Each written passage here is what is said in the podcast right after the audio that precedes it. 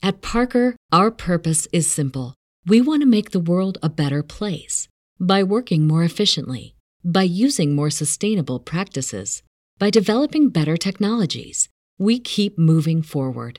With each new idea, innovation, and partnership, we're one step closer to fulfilling our purpose every single day.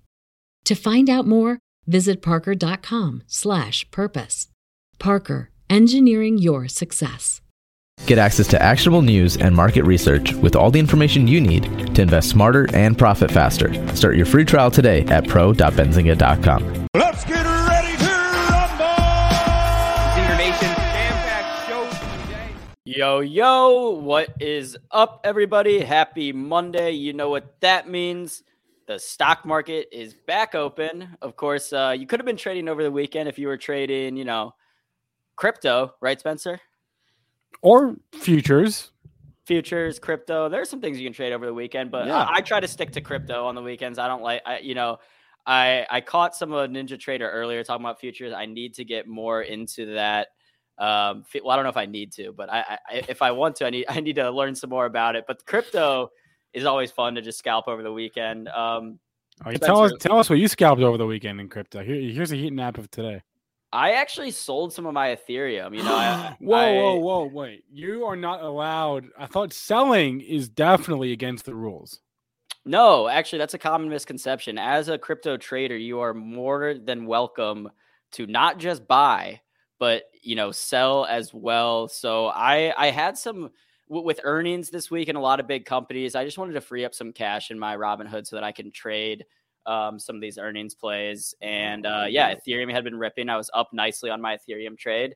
So I was just freeing up some cash. It wasn't anything like, oh, I think Ethereum's going to Okay. drop from here. I just was up in the green and, and, and sold some. But Look at it, AB doing some asset allocation. AB. yeah, I know it's not what we're used to. I, I've actually never sold crypto, uh, uh, cryptocurrency. I've only ever bought when it when when I was going through my uh my my my taxes and stuff, right? Uh, uh, back uh for for tax season, uh, there was a section on there for cryptocurrency, and I was like, I never sold unrealized gains. Next.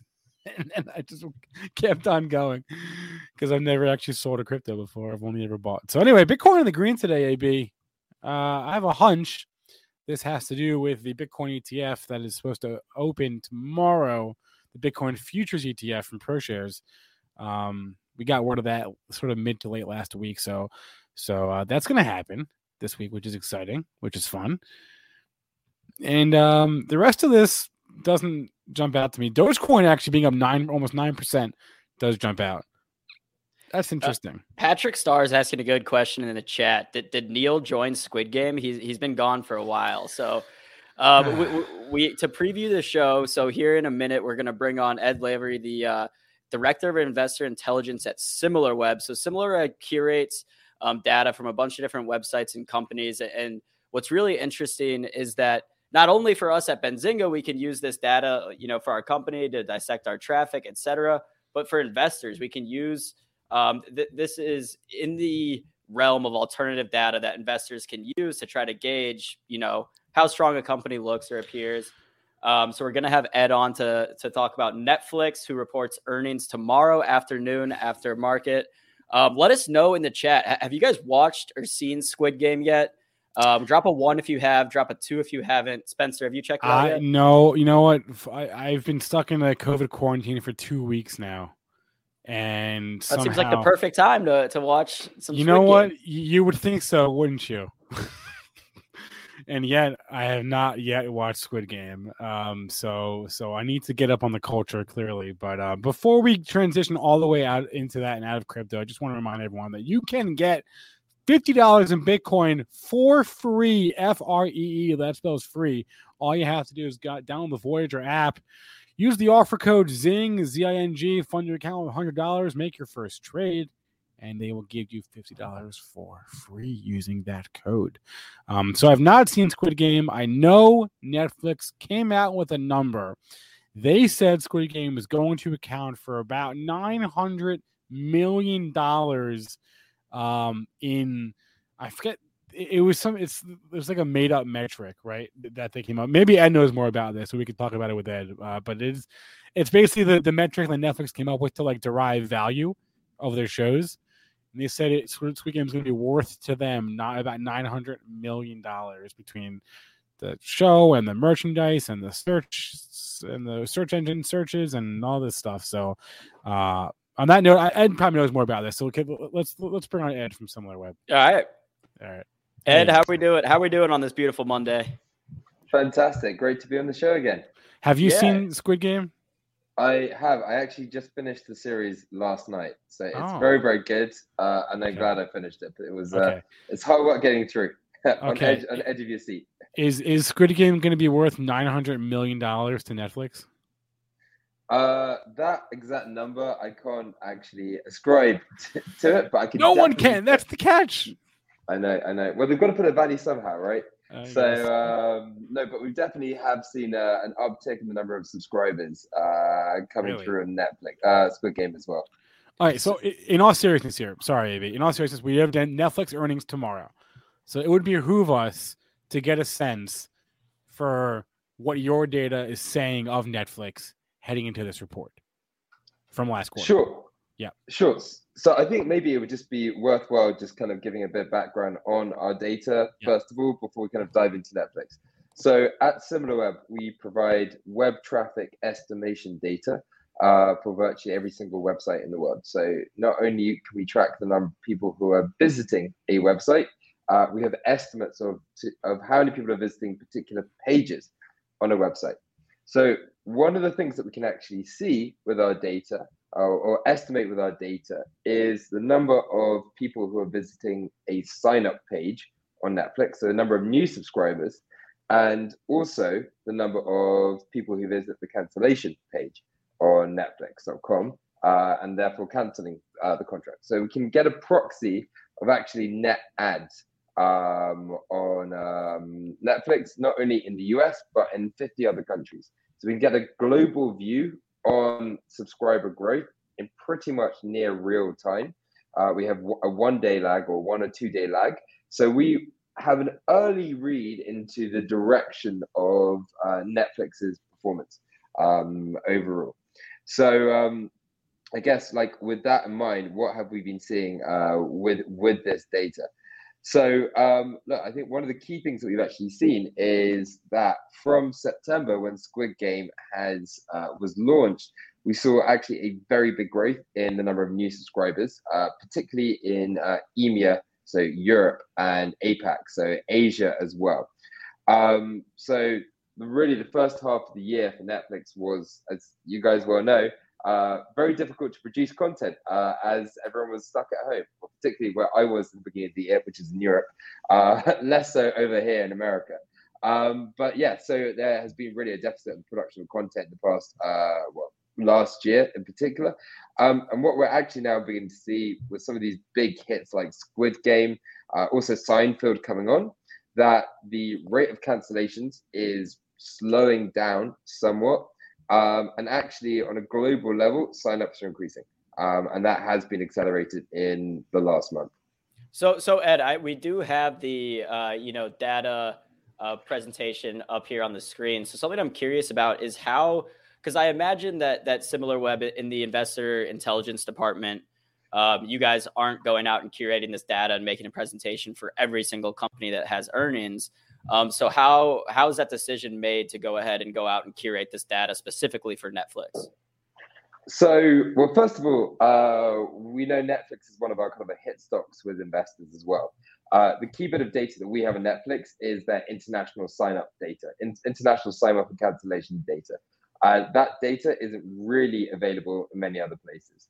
Um, I think the other kind of key part of the quality of our data for Netflix is that I don't know if you know this, but you can actually only cancel a Netflix subscription by going on the website for Netflix. You can't actually cancel it on an app or a television. You can sign up for Netflix on an app or a television, but you can only cancel it on a desktop site. I did not actually, know that. Wait, I did not know that. The AB, did you know that? I No, but uh, there, I think there are other websites like that. That if you want to cancel, you know, your thing, you have to go to the web. I, have I've had that happen before, where I try to cancel something in an app, and then they're like, "You got to go to this website." So it makes sense. But no, that that that is good intel, um, because okay. Ed, Ed, Ed, as you said, I mean, then you have a, a really good gauge of how many people are visiting this cancellation page, um, versus maybe not being able to see how many people are signing up through the app.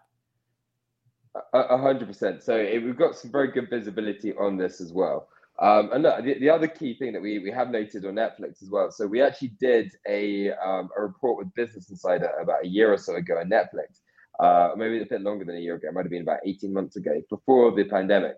Um, we spotted prematurely a slowdown in international signups. Um, basically, when we went live with the article, uh, it actually impacted the share price of Netflix. So the share price went down two percent. So we actually know Netflix uh, is quite heavily traded based on our data. So the, the stock price of Netflix does move on our data. Um, and, and, then so Ed, I mean, something interesting too that I, I want to ask about is kind of we use obviously as investors we use a lot of data to try to help us make decisions. Um, but a lot a lot of times that data is you know kind of lag they're lagging indicators. We're looking at stuff um, in the past.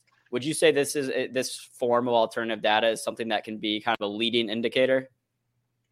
Uh, yes, I, I, would. yes and no in a certain sense. I mean, it is a leading indicator in the sense that you're getting a read before financial reports are reported, but financial reports are reported after the quarter, right? So everything that's already happened, like everything that's already happened in Q3 has happened and we've been tracking that data, as I said, pretty much in real time. So with the whole quarter before the financial results are actually published, we have the full quarter's data. So I guess in more traditional terms, you could call that a leading indicator, but actually in the terms of the data industry, data industry, it's it's data that's already happened, uh, essentially. So it's uh, there's a term I don't know if you've heard used before called nowcasting. So it's basically getting visibility into businesses in the actual present as well. I guess some of the leading indicator metrics that we do have on top of this that you could understand like kind of forward performance would be things like engagement. So can you actually see things like engagement on Netflix improving, which is one of the things that we have been doing, and you can use engagement as a proxy to understand the likelihood of someone being canceling or potentially new people um, signing up as well. So Ed, um, you know, if we can think back to Netflix the last couple of times around, last quarter, well, maybe two quarters ago, they had that really big miss on their subscribers, right? They they missed massively.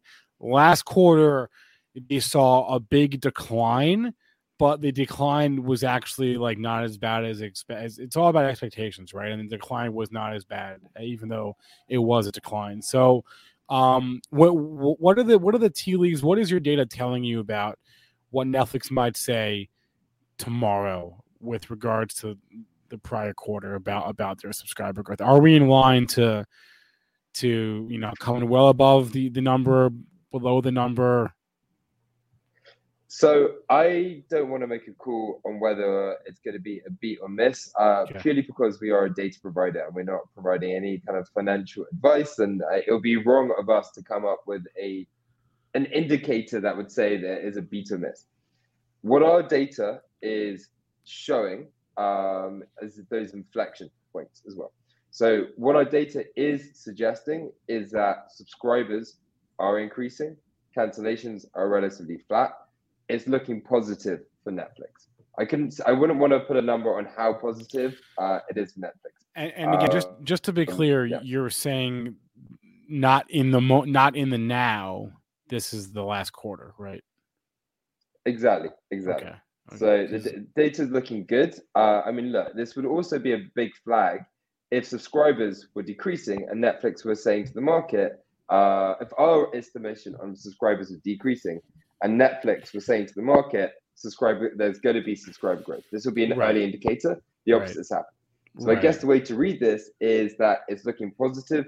This can provide more confidence in understanding the direction of what Netflix is going to be in performing. Because they'll probably talk about Squid Game tomorrow, but Squid Game is wholly irrelevant to the numbers from last quarter. Um, I'm just curious about uh, Ed, regards to the U.S. versus international. For years, for the last like three or four years, Netflix has been trying to convince the market, like, hey, forget the U.S. Look over here. Look over here. International growth. International growth.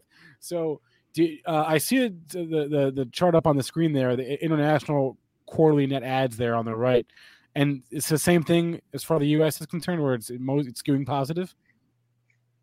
So the U.S. is relatively flat. Okay. Uh, from our data, dipping a little bit, not neg- uh, relatively negligible. Uh, I mean, look, I, would say in the US, Netflix is pretty saturated as a market, and there's a big opportunity inter- internationally. I think uh, one of Netflix's key strategies is to start producing international content, which I think Squid Game is a perfect example of this. There's been a few other uh, shows this year which have just uh, evaded uh, my mind for the second. Um, but I think it, it is the growth area international. It is where we are actually seeing strong movement as well and they are definitely performing in that. So, so Ed, we we've got the um, data pulled up on the screen. I mean, I, I want to just kind of give the floor to you, see if there's anything in this report that you know we haven't touched on yet that you think is particularly interesting. Um, you know, I I have my own kind of because I could see it both ways, right? I could see Netflix saying. Um, you, know, we expect when they're giving guidance for futures, saying this is a great stepping stone. We're going to be able to use um, Squid Game and these other international shows to to uh, further our foothold in the international market. Or they could also say, you know, we can't expect a Squid Game like uh, success every single quarter. You know, so I'm more curious about um, the guidance, which of course, you know, it, it's hard to gonna hard to predict the guidance with data. But is there anything else in this report um, that you think is particularly interesting for investors? So I would say the the real growth, uh, I think, to your point, is that it, as a result of Squid Game, only really happened in September. Uh, and I think, as you pointed out earlier, that like a lot of that impact might not be really shown fully in the numbers for Q3. I think a lot of the positive impact for these big shows, particularly if they're going to be releasing them, probably is better at the beginning of a quarter, so that number can trickle up like throughout the quarter uh, and be reported in the end. So I think that's something also to watch out for uh, going further forward that these big hit shows, if released towards the end of the quarter, might not actually have the full impact until the subsequent quarter, which I think is what we're probably going to see with Squid Game here. Yeah, I mean, one, one thing that I think is so fascinating about the Squid Game and how popular it's been in the numbers is it's beating out all these series like Tiger King, uh, Queen's Gambit, Bridgerton that came out eh, kind of in the in the midst of COVID when everyone really had nothing to do besides sit at home and watch Netflix. And now, you know, we're more reopened, things are going on, and the numbers still crushed all those previous shows. Well, I, I, guess the thing is, when everyone's now out and about, you talk to people as well a lot more. So I, I, I definitely know, like, I might have been watching these shows at home last year, but I wasn't really speaking to many people. And like now, you go out, you meet your friends, you go out in the office as well. Everyone's talking about the same thing, so you just hear about things a lot more as well. Yeah, we've definitely been having some conversations in the office about Squid Game, and the people that haven't seen it, maybe they don't have a Netflix account, um, you know, feel left out of those conversations, and they want to go home and, and sign up and, and, watch it. So, uh, I, we definitely see that phenomenon. But wait, I, I have one last question for Ed, um, and it's not pertaining to last quarter at all, but um, you know, Netflix has been in the news for a lot of reasons. One of them being uh, comments made by uh, Dave Chappelle, which has gotten some criticism. I'm, I'm, this is not the first time, nor will I'm sure will it be the last time that someone on someone on Netflix says something that upsets people. I'm wondering if, in the past, if you've seen, if, if there's a correlation necessarily between like headlines or and like anger on the internet versus like, does that show up in your data at all, or not really? Yes. Uh, so about a year ago, if you remember, there was that French show on Netflix. I can't remember the name of that French Cuties. Show. Cuties. All that was the, the name of the show. It was Cuties. Okay. yes. Yes. Yes. Yes. Very with much the, flagged. Yes. Yes. Okay. Yeah. Yes. I'm with you. Yeah. So it was very much flagged for being, I guess, materially inappropriate in how they kind of uh, showcased, uh, uh, I guess, young girls. Um, we did, and there was a hashtag which was like cancel Netflix or something Yeah. like that. So uh, we did actually see a spike in cancellations uh, for Netflix then. However, it really was not material. It lasted a couple of days, the spike, but had no real material impact on the overall numbers for Netflix. That's what I thought. That's I, I I remember people thinking like, "Oh, I'm gonna buy puts on Netflix. This is gonna cause a bunch of people to go out and cancel and the stock to crash." And it might have dipped like a percent one day, and then the next day it was up five percent. And it was like, "Yep, that's you know, Yeah. that's what happens." yeah. Yeah, I, I- I think one thing to be cautious of when you looking at like social media data and sentiment data, sometimes there's just a lot of noise without much substance in it as well. Uh, so things can appear much more blown up or storm in a teacup than they actually are. Great, great. Yeah, storm in a teacup. Ooh. There you go. That's your English guy for you.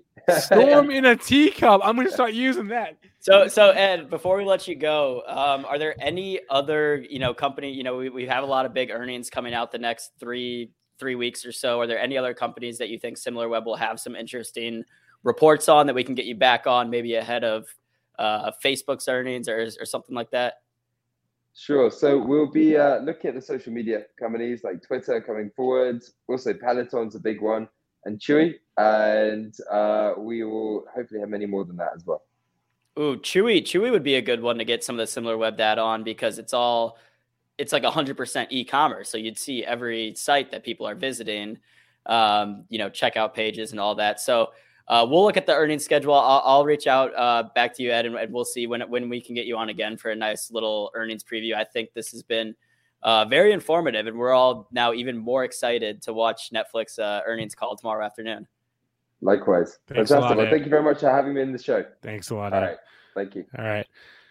Uh, okay, AB, we're gonna have Matt Hammond on from IPO Warriors in seven minutes to preview the week in IPO land. In the meantime, there are a couple other things. Let, let, us see what the chat's focused on.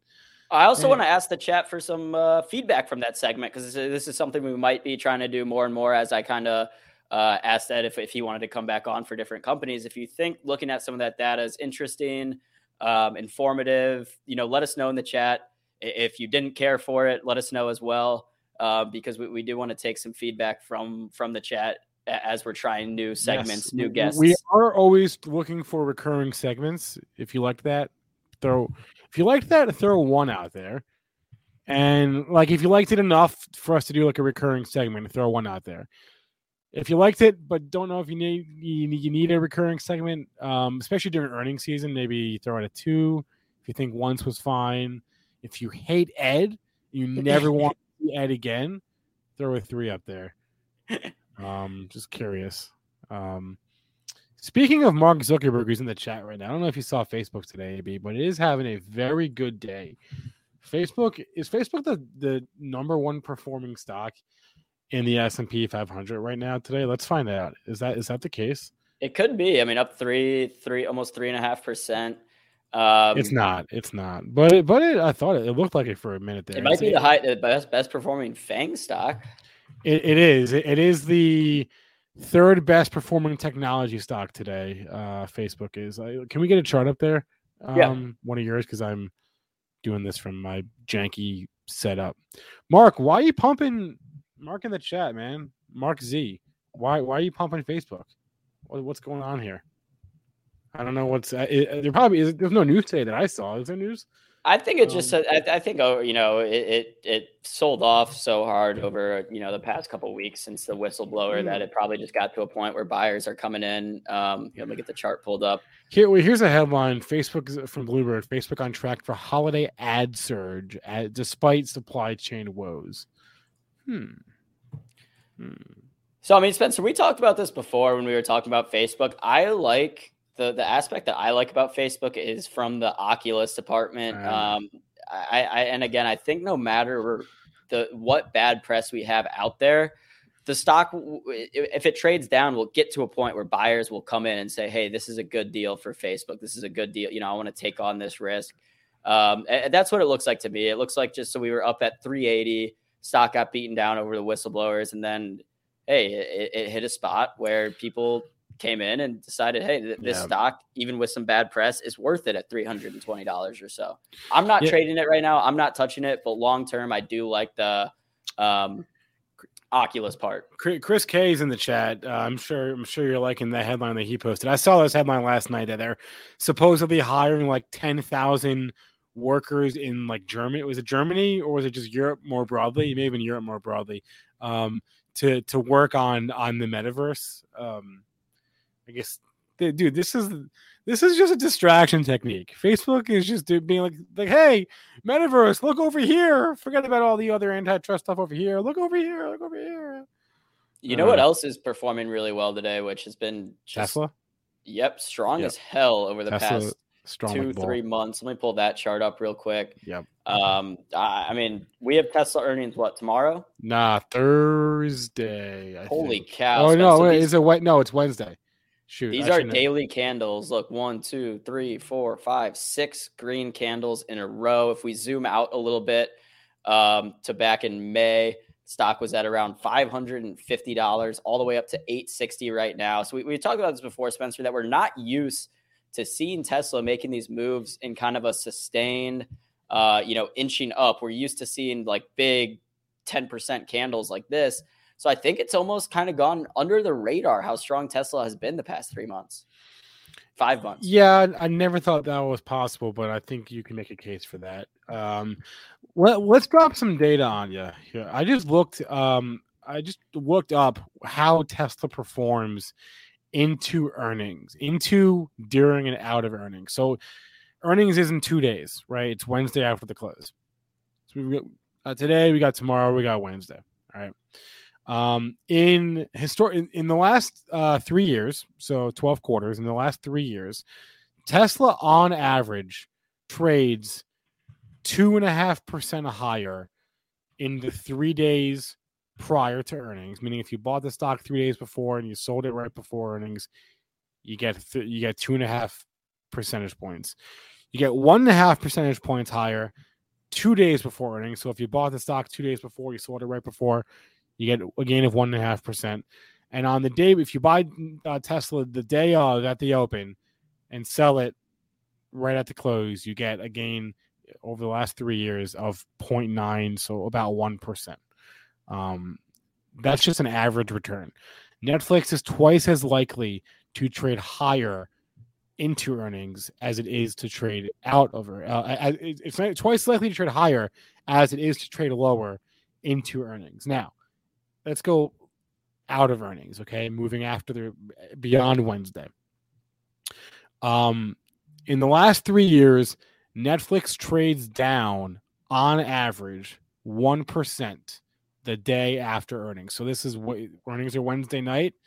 This is this is looking at Wednesday's close to Thursday's close, right? The one day, that first day after, trades down on average 1%.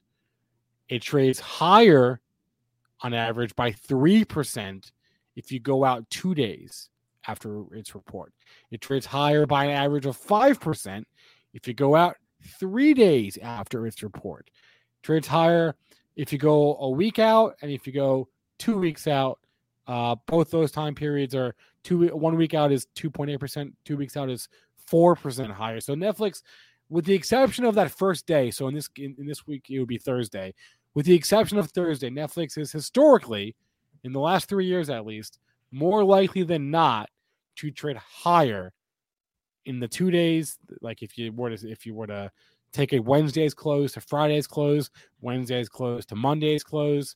Um, Wednesday's close to Wednesday's close, and then Wednesday's close to two weeks from now. So Netflix does trade higher the further you go out of earnings. I hope that was helpful. It was a lot of numbers there. I tried not to make it too numbery, but I hope that was helpful. I Spencer, I actually have an open call on Netflix right now oh, because gosh.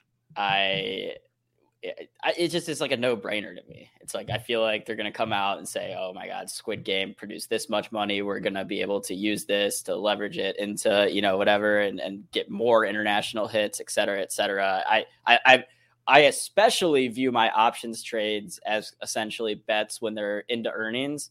Um, so it's not something that I would say like, oh, this is a good sound investment strategy. It's more something that, oh, hey, I was willing to take on the risk of this $500 call in the chance that Netflix is going to be up 5% after earnings. But it's already, my, my contract is already up today so much, Spencer. And if it's up again tomorrow, I might sell it before the earnings call, which I know if I do that and then the stock does move up after earnings, I'll be beating myself for not holding it through earnings. But yeah, I've been learning to you know, just let go of that and say, hey, I can't go broke taking profits. If I'm up 30% on That's the contract, it. That's it. then 30% is good. I can take 30% gains all the time. I don't need to, to hold through earnings. Yeah, Andy, I essentially am YOLOing. But I, I, what I'm trying to say is I'm trying to YOLO with a little bit more discipline and strategy rather than just saying, oh, I'm up 30%. I'm still going to, to hold it through earnings and potentially give up all those gains – um, and go in the red because I was getting greedy. You know, I, the the classic, uh, you know, bears get rich, bulls get rich, pigs get slaughtered. I'm not trying to be a pig out there, so um, I'll let y'all know tomorrow what I end up doing. Who knows? Netflix could sell off and open down two percent tomorrow morning, and then I'm in the red already before even earnings even comes I, out. I, I want to bring Matt Hammond on, but before we do before that, Cameron Dole, yes, there are a couple of quarters in there that were that, during COVID that like were insane right? That that will throw off those numbers a little bit, right? The the April and the April 2020 quarter uh, or April 2020 report and the the October 2019 report after their split. Those yes, those numbers were out. You know, they, they, they skew the average to some extent, but point still stands. If you go out more than one day after after earnings, Tesla is more likely than not to trade higher. That's the point I was trying to make. Well, now, yeah, real quick before we yeah. bring uh, Hammond on, the uh, Netflix, along with the other big FANG stocks, Amazon, Facebook, Apple, they had that one quarter where they all just broke like record revenues and they all essentially traded down after those earnings reports. I think because of guidance basically saying like, hey, even though we had a record quarter, we can't expect this next quarter. Yeah, that that was that was last time. I think last quarter, two quarters ago, maybe. I think it might have been two quarters ago. Yeah. I don't know. Okay, let, let's bring on Matt Hammond from IPO Warriors, and we'll talk about the IPOs happening this week. There's there's one new stock that's trading today. It's from a SPAC though, so I don't know if Matt is following Bakkt at all. Maybe he is because I think they're big internationally. I have no idea. Let's get Matt on here. Matt. Oh wait, where where'd he go? Where'd he go? There he is. Nope. AB, stop messing with my show. Matt, what's up, man? Hey Spencer, how's it going? How was your weekend? Ah, not too bad. We had a beautiful day out here in Kiev. Uh, two days actually, nice weather, awesome. sunny. Awesome. Fall so, colors dropping in, and uh, do, yeah. do, you, do you get do you get the that seasonality that that that weather? In, yeah, in full on. And I'm from Northern yeah. California, where we pretty much just have you know cold summers and warm winters, and you wake up any day and not know what. Uh, we don't really have much. Here we've got you know, s- spring is uh, birds of you know birds of colors singing in the trees wow. and uh, wow. flowers blooming everywhere. Awesome. Summers are you know nice and green and lush. Fall is you know full on reds and yellows, and winter is snow, uh, very cold snow, which I'm not particularly fond of or used to. So uh, yeah, it's it's a new kind of a new experience for me, but um, you know you adjust and you find the beauty in in what you can, and uh, it's it, it, it's actually a pretty comfortable city. If you've never, people don't put it on their list, but having you know traveled all over the world, I was I've been pleasantly impressed with uh, with with it, it, it's very affordable. The people are great, very attractive people across the board, and I'm sure, um, I'm sure the food the food is wonderful. Uh, it's pretty comfortable. I mean, it's far easier, in my opinion, uh, than getting around a lot of the places in uh, in Asia that I've been to. So uh, All right, Matt. Yeah, Matt, I recommend how, it. How was last week for you on the on the IPO trading front? I'm still a little bit stuck in the swing positions that I got in uh, on this, you know, last dip. They just finally started coming back to the green side, so I don't have as much funds, and I'm a little bit. I'm being very cautious of anything I play, and uh, I ended up just not really getting into anything yesterday, though I did watch everything.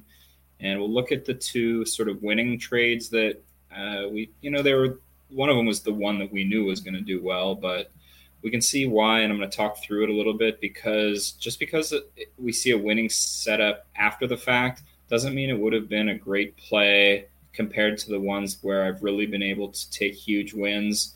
Um, and that's because, and actually, I'll do these in reverse order simply because it's more interesting. GitLabs was the one that we really were all watching. But when I look at GitLab, and we talked about this last week, we talked about how it was pricing at you know 55 to 60 dollars, and we expected you know that the IPO would then price above that.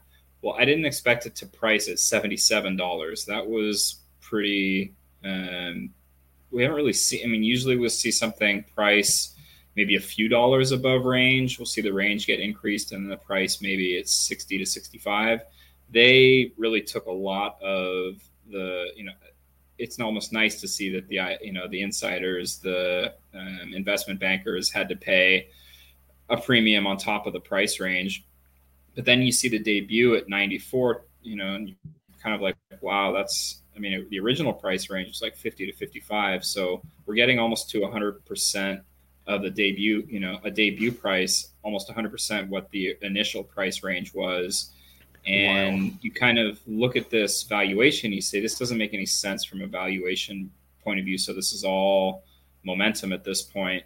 And how much retail demand is there going to be? And at 94 $95 uh, debut, you kind of mentally say, okay, well, there's likely going to be some resistance at 100. And a lot of these have only briefly kind of made it over 100 and then sharply uh, corrected. And I don't know if I really want to take that kind of risk. And to me, I kind of mentally said, all right, well, the IPO price, you know, is probably the low. if this comes back down, maybe it comes down to 80 or 85. Uh, but if it goes up, maybe it goes to 100 or a little bit over 100. So the risk reward at this level wasn't right for me, especially given kind of the state that my portfolio was in on the day this went live. And I kind of weigh all those things out and I think, well, do I want to like is this something I'm willing to like go all the way to the extremes of my margin? Like a play when I'm really confident on a play, I will take every dollar of spending power I have minus maybe a little bit of wiggle room and put it into the play. And is that that is this that kind of play? And to me, it wasn't. And okay, if I if I had played it at 94, you look off the open, it did a lot of sort of like it didn't look so great off for about the first hour of trading. It opened at 94, it spiked up to 96.50, and then came back down to 93, 93.50. And at that point, for about half an hour, you're sitting there going, ugh, did I make a bad trade here? And then it comes back up to 96.50 and drops back down. And you're still thinking, I mean, you're an hour into this and you're going, geez, this isn't really looking all that hot. And then it does make a run. If you had held through this opening hour, this would be a very you know compelling time when it goes up to 97 you say okay i'll take my three points on the trade. Uh, maybe you pick up that it's um, you know hitting this upper resistance here which often will break through but then it comes back down below 94 so any safe approach that i would have normally taken to this which would have been trailing stop losses limits at big numbers would have gotten me out before it eventually made this run up to first 100. You see it tabled off there, which would have been kind of the obvious place to exit. And if you'd have had to have so much conviction in this trade, no, this is going to run uh, to have held even just up here to about 105, which would have been the next logical exit. That it's it's not an easy trade. Like the trades where we've seen like Docs, that was an easy trade. It just went straight up and then you know the whole yeah. time it was doing its bouncing around was so far up above the debut price that you you, know, you weren't sitting in any red positions. So even overnight it you know it held up okay it came up to 107 here uh, opened at about 104 105 dropped down came up and then it dropped all the way back down to 93 so if you hadn't sold by these points and you're sitting here and it's all the way back down to 93 you're kicking yourself I mean, are you then going to hold all the way back up to you know this top here? I think it topped out after hours at like 115, but uh, it's not an easy trade, and it's not you know just because it was a good pitch doesn't mean that it was the right pitch for you to swing at. And for me, this was a you know great play if you had the conviction to you know to go after it, but I didn't, and I wasn't in a position to take that risk in this date. So this is just a good example that you're not going to catch every big fish, even when you have them on the line. It's and, so uh, interesting, uh, so interesting because you, you you know you you look at the IP the range right, and then you see the price opens at you know significant premium, and then the uh, well, no, it's priced at a premium, and then it opens at a premium to that, and then it goes higher than that, and you think, oh, people, everyone just made bank on this. I mean, some people made bank on this, the insiders did, but like that just because it ripped up higher doesn't mean it was the easiest trade in the world. It's exactly. easy to like, it's easy to think back at that, right? Like, oh my, this is so obvious. But when you're in the when you're in the moment, it like doesn't feel that way, right? Yeah, and, and and having played, I think I've played over hundred IPOs now, pretty easily. Yeah. Um, this just you know this, this just wasn't a comfortable, easy one uh, to take profits on. Where even you know this one HCTI, which I didn't love anyway, uh, it priced at four and then debuted at three seventeen generally speaking, on a low float IPO, that's a pretty good move as long as it's not like a healthcare or biotech stock. This actually is healthcare triangle, but it's not a biotech. Uh, and to see it go from three, you know, to open at 317, coming back up to four is a pretty obvious play. Especially this had some Twitter buzz, it had a lot of allocations. People would be either holding it or uh, at least not selling. You know, if you got allocated the stock at four dollars, are you going to sell it right away for less than four dollars? You going to give it a chance to maybe come back up? So getting in at three seventeen, if you bought the debut and sold it at four, it's a pretty safe play, I would say. If you didn't, you know, somehow you held on and sold at four in the morning at four eighty, that was the maximum win potential, but unrealistic. Realistic play here, and it's just easy. There's nothing uncomfortable about buying at 317 and watching it go straight up and waiting it out. Okay, so you saw you know you can put a stop loss on and not make as much, but you aren't taking a loss, which is really the name of the game. And you know when you compare that play to this, it's like this make a lot of money in a few minutes. This potentially this could have gone way down, and you would have had to hold through a lot of um, turbulence just to you know multiple times, which it's not fun when you're up you know, ten dollars on a trade and then you're down ten dollars on a trade. Um, and, and I know people say, oh, but it's not about you know points, it's about percentage. The way that I've been playing IPOs really is to focus on dollar movements because I'm sort of like thousand shares is a full position, 500 shares is a half position. Anything less than that is just kind of I'm bored and want to play something. Anything more than that is I'm really convinced this is going to run and I kind of play them that way so that I'm thinking about things more in point moves. Maybe that doesn't make a whole lot of sense to traditional investors. For me, it really distills things into what I typically see in terms of point movement off the debut price. So um, neither of these was particularly attractive to me. They were just learning examples, especially GitLab. This is the kind of play where two years ago, I would have been like, oh yeah, this is definitely going to go straight up, and it would have probably, you know, we saw companies like Lemonade, companies like um, Big Commerce. Uh, another one was the um, there were there were it, it, about a year ago, a year and a half ago, every IPO that was tech growth, uh, brand name. Oh, NCNO, that one was another good one. Oh, I haven't looked at that one in a minute.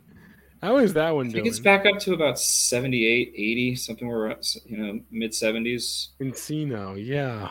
Wow, that got to above 100. Huh. Yeah, that debuted and pretty much ripped. And that was one of the yeah. first IPOs that I was actually, you know, I came up with the strategy. It took me a while to really get it in, you know, dial it in. And uh, Lemonade was the first one, and CNO was the next kind of big one. Big Commerce was the first one that I really just stuck it out through day two and took a huge win.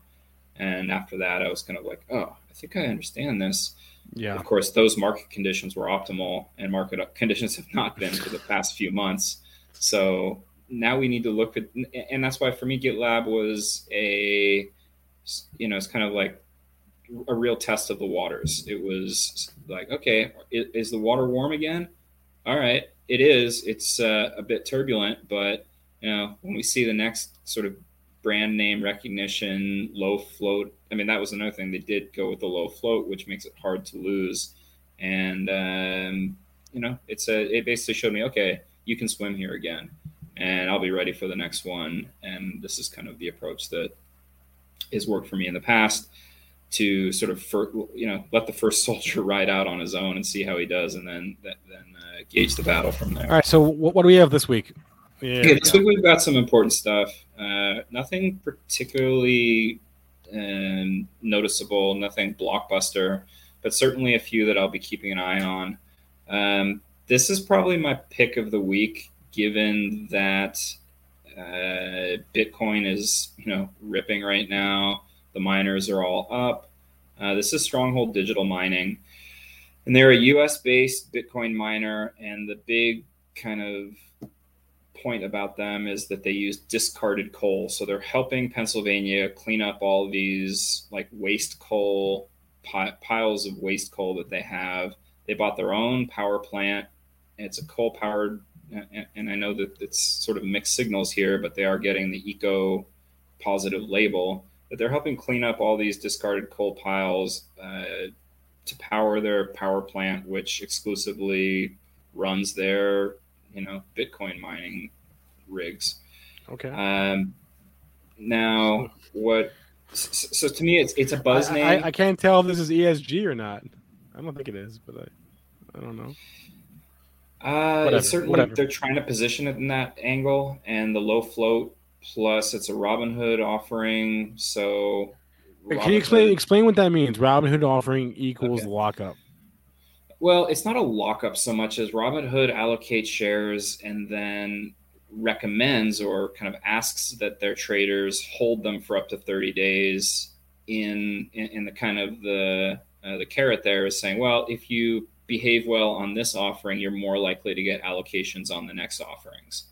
And we've seen on a few of the recent ones that it appears to restrict some of the volatility in the float in that the Robinhood you know buyers are saying okay well i could sell this on day one and take a profit or uh, but that but that might hurt me in the future. So um, it's not a hard lockup. It's not like written into the s1 or anything that you know, these shares are locked up but it does seem to limit whereas with the webull offerings i would say there's no effect webull doesn't say anything about it doesn't seem to care and people who get their allocations on Webull will sell, you know, the minute they get an opportunity to take a win.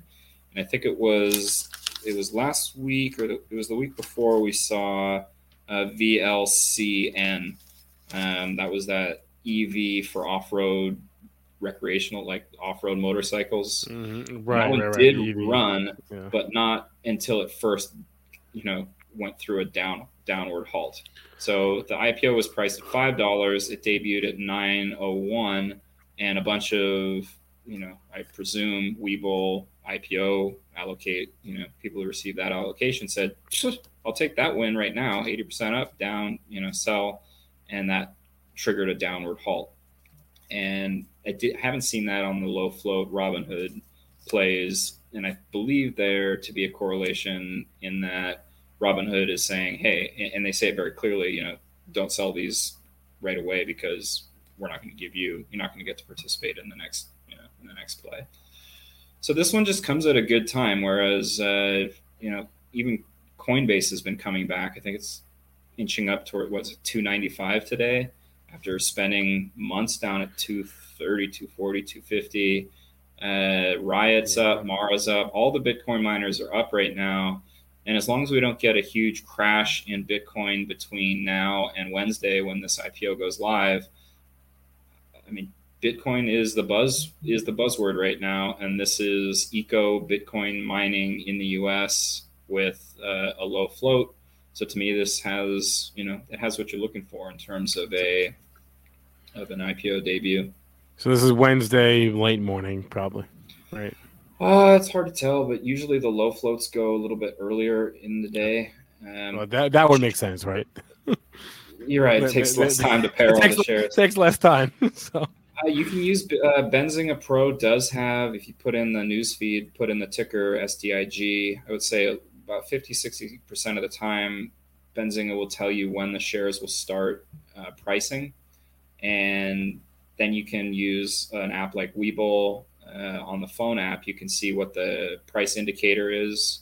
In other words, you know this will price. I think the price range right now is 18 to 20 dollars, and then you know the the actual price at which it starts trading will probably be up from there a little bit but you'd be able to set if you want to try to buy this right on the debut which i will be doing uh, you just set your limit order just above that say a dollar above what you see the indication price being and then when it does go live your order will get triggered immediately and for a play like this i expect us to see i expect it to go up off the debut. It would surprise me if um, if this didn't go straight up, unless the indication price is so high that it uh, flounders a little bit. But we saw Argo blockchain do pretty well off of its debut uh, when it was uplisted about a week or two ago.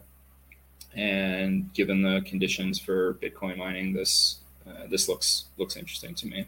Okay, what else we got? Okay, Biofrontera, we talked about this last week. Some skincare overexposure to the sun.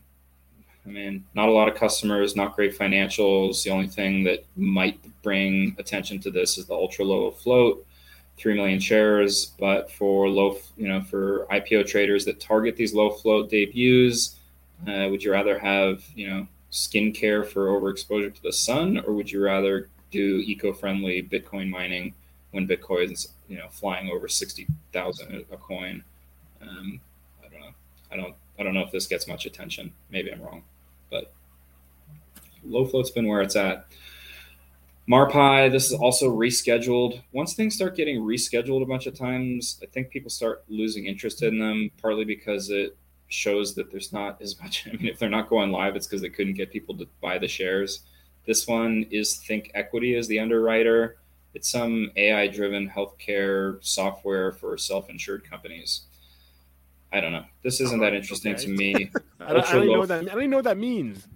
Me neither. And I didn't really like uh, find too much information of that seemed to understand what it was. I checked out their website, but I guess a big piece of this is that they are merging with another company that brings kind of the AI piece of it.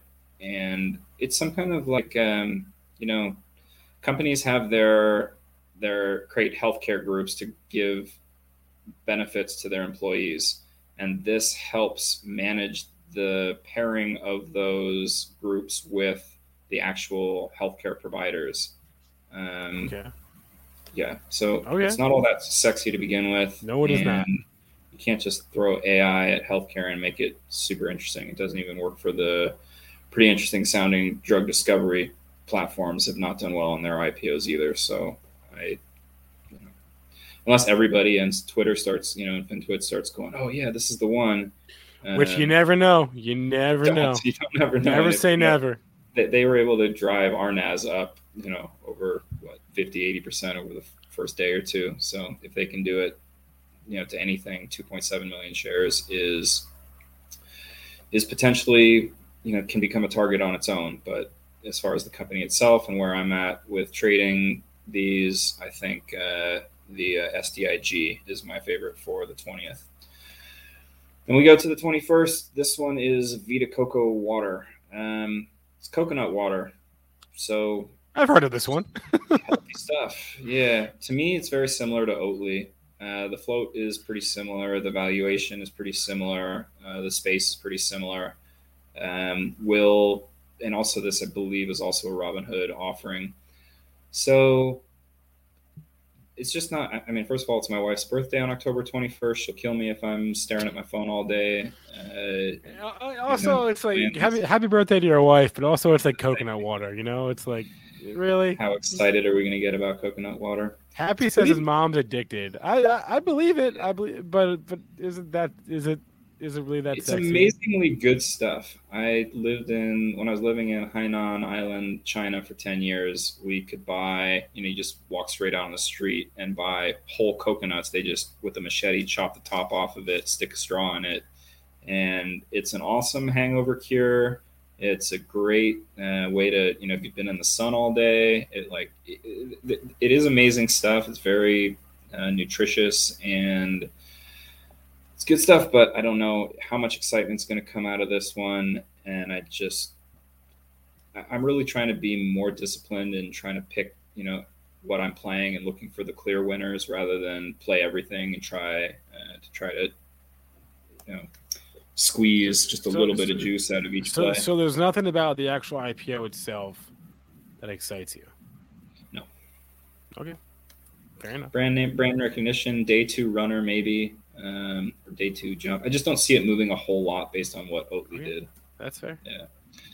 All right, P10 Inc. This is an advice. They, they do advisory service for alternative assets uh, to financial institutions. And I went through their website right. a lot. And it just seems like a fancy investment company, which actually these, you know, J.P. Morgan, Goldman I, Sachs. I, they- I, I could be I could be into this. I could I could be into this. Yeah, the, the, and I and I'm into it too. I don't particularly like uplistings, and the reason is that uplistings generally we see a spike in the OTC shares, which were PIOE. We see a spike as soon as they announce that they're going to uplist to the Nasdaq. Yes. So uh, we see that you know they they've gone on a pretty big run. They're up 200 percent since October 2020. Um, it was priced at 750 just about a month ago, month and a half ago, and went up to 1150 uh, at the close of last week. So to me, it's kind of like, you know, in September they said, "Hey, we're uplisting," and everyone's like, "Okay, well, I'm going to buy this," and they've jumped the price already. So of course, once they list on the Nasdaq, then other indexes and you know hedge funds will be able to buy this more easily. I think you know a lot of a lot of uh, holding uh, a lot of companies that manage financial assets for other people, you know, can't delve into OTC stocks, and now they'll be able Right. to play this. So maybe we'll see. Right. Maybe that's what everyone's jumping in on. They do have very strong numbers. I mean, revenue is up 144% over the last six months. Operating profits up 25%. Their net income and cash flow positive. So all of those are great numbers. Uh, 20 million shares itself isn't exciting on its own. It's not 30 million, but it's not. You know, I get excited on low float below 10 Yeah. million. But Yeah. Well, this Again. this would seem like a good business to be in. That's irrelevant for the first day or two of the stock, obviously. But but I, I, could be into this. So it seems like you're into it for a different reason. And and all right, this is for what is this Friday? Thursday. this is for Thursday. Yeah. all right. But again, I'm not going to be trading Thursday, so take that Yeah. with uh, Fair enough. Fair enough. salt on whatever All right, uh, picks I'm We got we got any more for this week? Got a few Portillo's. oh, uh, Portillo's. Oh man. you know about, but I've never heard of. So Oh, uh, we got to talk. you- I can't wait to talk about this. this one. okay well so you know they didn't have a great they didn't you know like all restaurants they didn't do great during covid but they're bouncing back and they were able to maintain you know cash flow positive net income positive operating profits and revenue is still i mean it's still up for the last two quarters compared to a year ago uh, that doesn't mean a whole lot because we are you know coming out of a pandemic. And you know gross profits none of, none of those financials mean a whole lot except i do like to see gross margins of 70% that just means like well as we make more money um, you know as revenue comes back our margins are very strong we'll be a you know continue to be a profitable company. And that they survived the pandemic we all believe that there's less uh, competition now. Uh, a lot of restaurants went out of business permanently. So maybe this you know i was wrong about the um, that life uh, lifetime gym lifetime holdings that gym uh, ipo they of course debuted below their ipo price which helps but they got a Cramer pump. Uh, people got into it.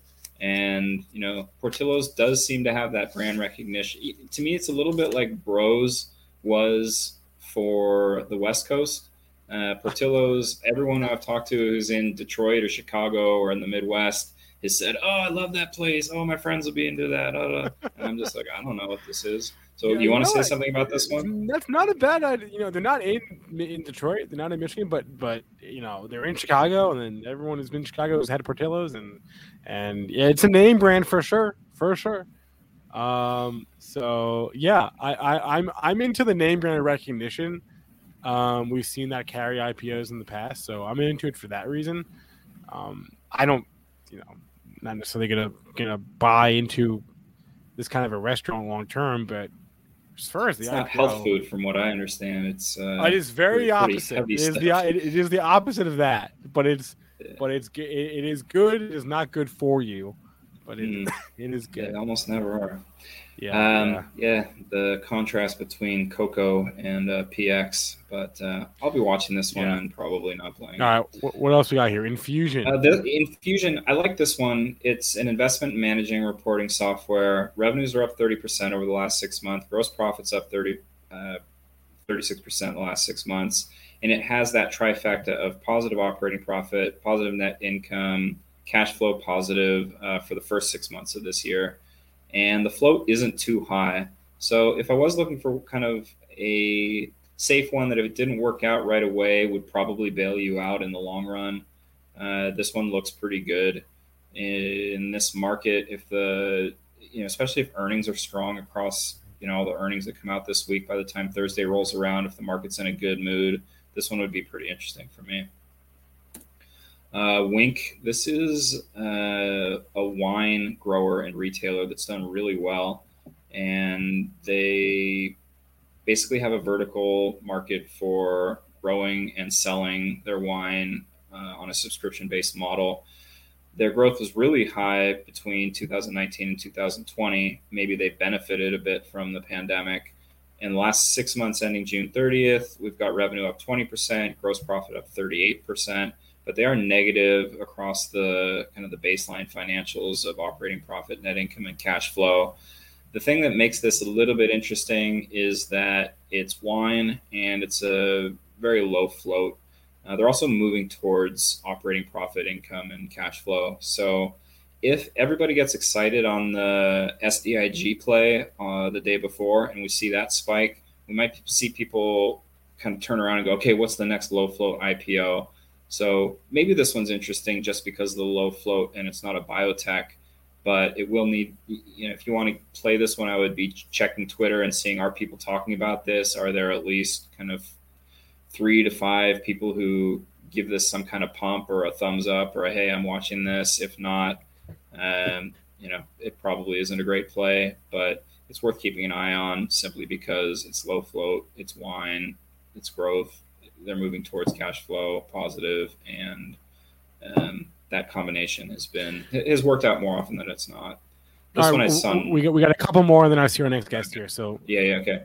Runway Growth Finance. I'm gonna skip this one. I couldn't find out find almost any information. It's just on a couple lists, so gonna skip that one. okay, Minerva Surgical. This is UTRS, a uterine medical device that offers alternatives to hysterectomy. nice ticker. I know. So- Sometimes you just think, okay, you guys get a gold star for creative use of four symbols.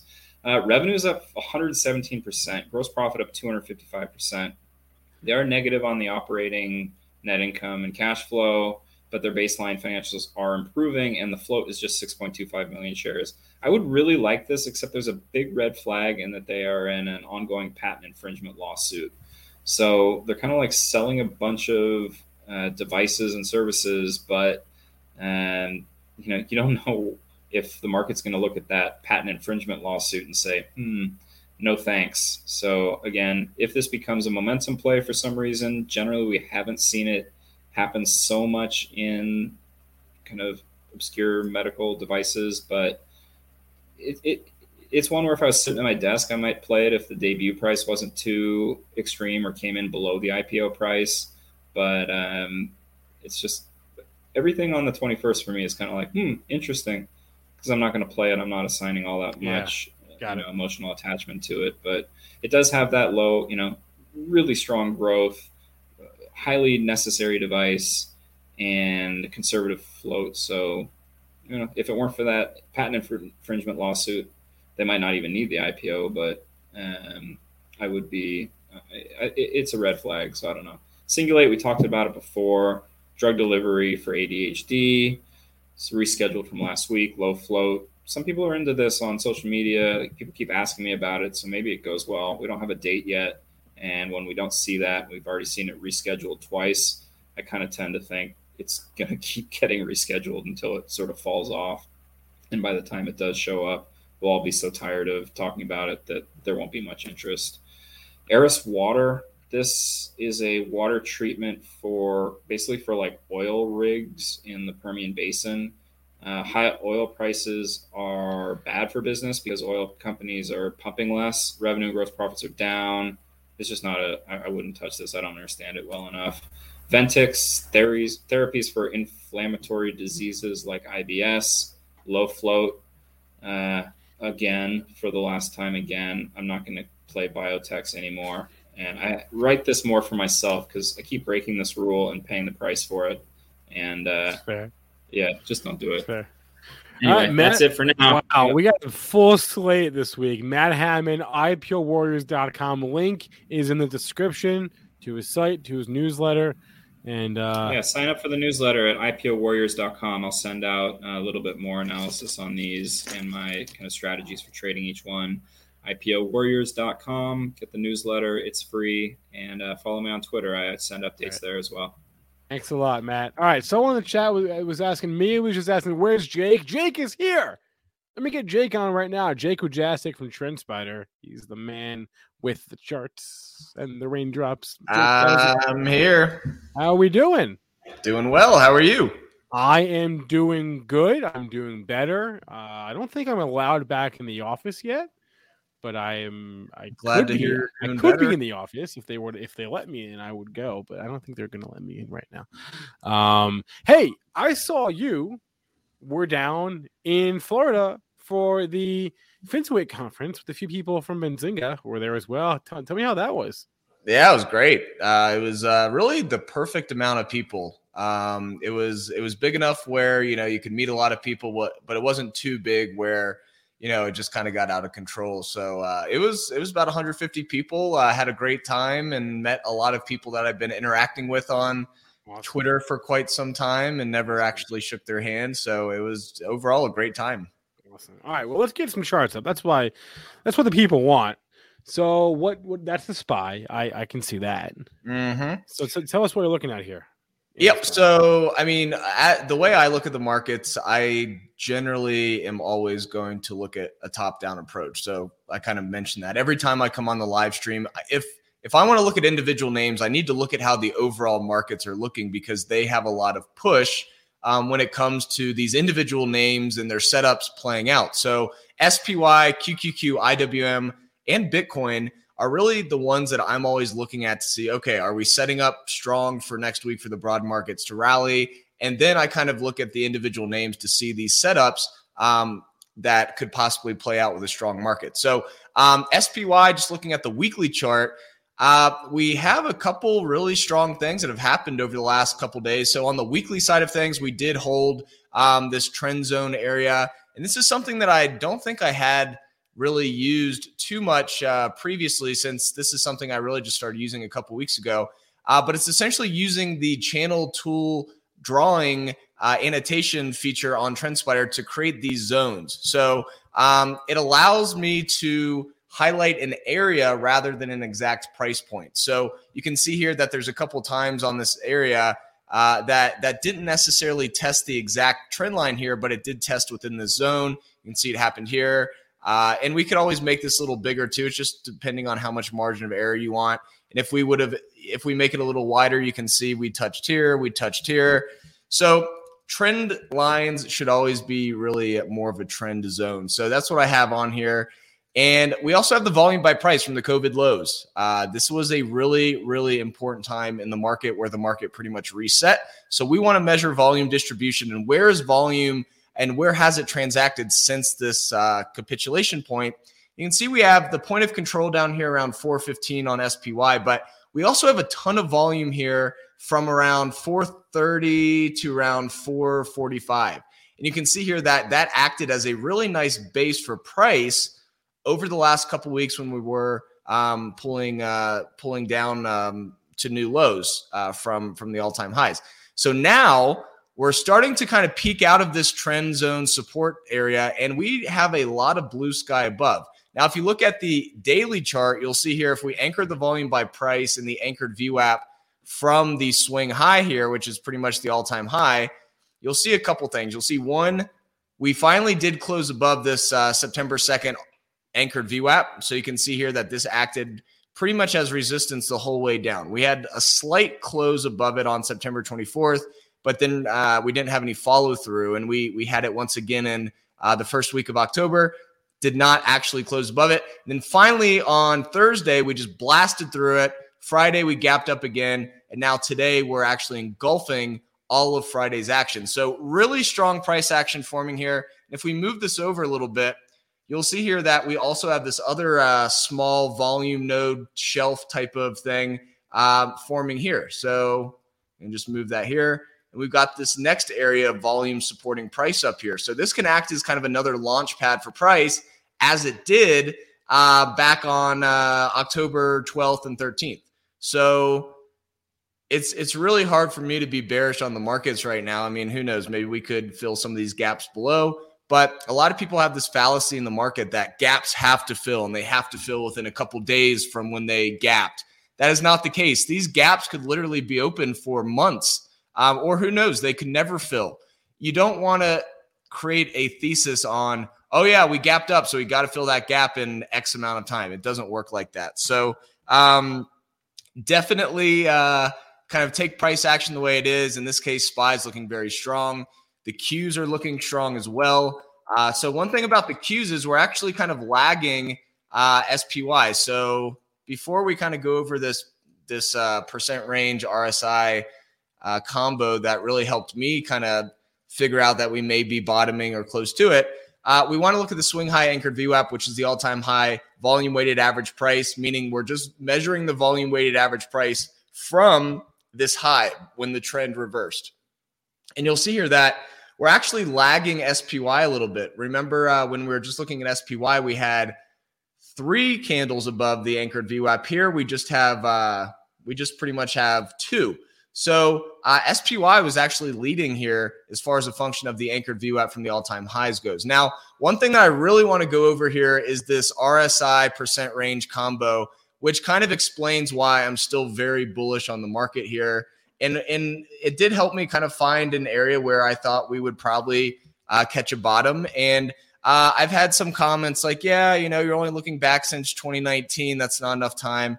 Yeah, maybe, but uh, it's it's almost 100% win rate from 2019. So you kind of have to use a lot of these different variables together. So in this case, what I'm using is I'm using the Williams percent range 10 and I'm using the RSI 10.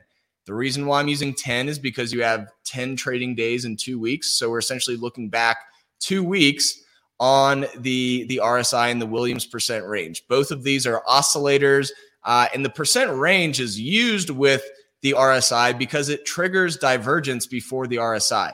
A lot of the time, you will see divergence on the percent range, and the RSI does not show that divergence, and unless you maybe go to a lower input, meaning maybe you're looking at the RSI 5 instead of the RSI 10. But when you're looking at the RSI 10 and the Williams percent range 10, which both have the same input, the percent range a lot of the time will show divergence when the RSI doesn't. And that's exactly what happened a couple weeks ago. We had this higher low here on the percent range as we hit a new low, and we had the RSI oversold. So you'll see here that there are times where we have this signal and we have a dead cat bounce. Um, so what you do is you kind of see this initial dead cat bounce, which is highlighted in orange, and then you'll see as we hit new lows, break this previous low from the dead cat bounce, then you want to start looking for that divergence on the percent range. And that's exactly what happened here. We did not have divergence on the percent range shown by this orange circle, and we didn't have any type of divergence on the RSI. So that wasn't really a strong signal that we're bottoming. But once we retested this RSI oversold and we showed divergence on the percent range, that was the signal that we're probably pretty close to a bottom, if not bottoming. And this this was definitely a nice signal um, a couple weeks ago to to find that bottom. Now, one reason that I'm very bullish on the market still, and I think we could move up quite a bit, is notice something this interesting relationship with the percent range and the RSI.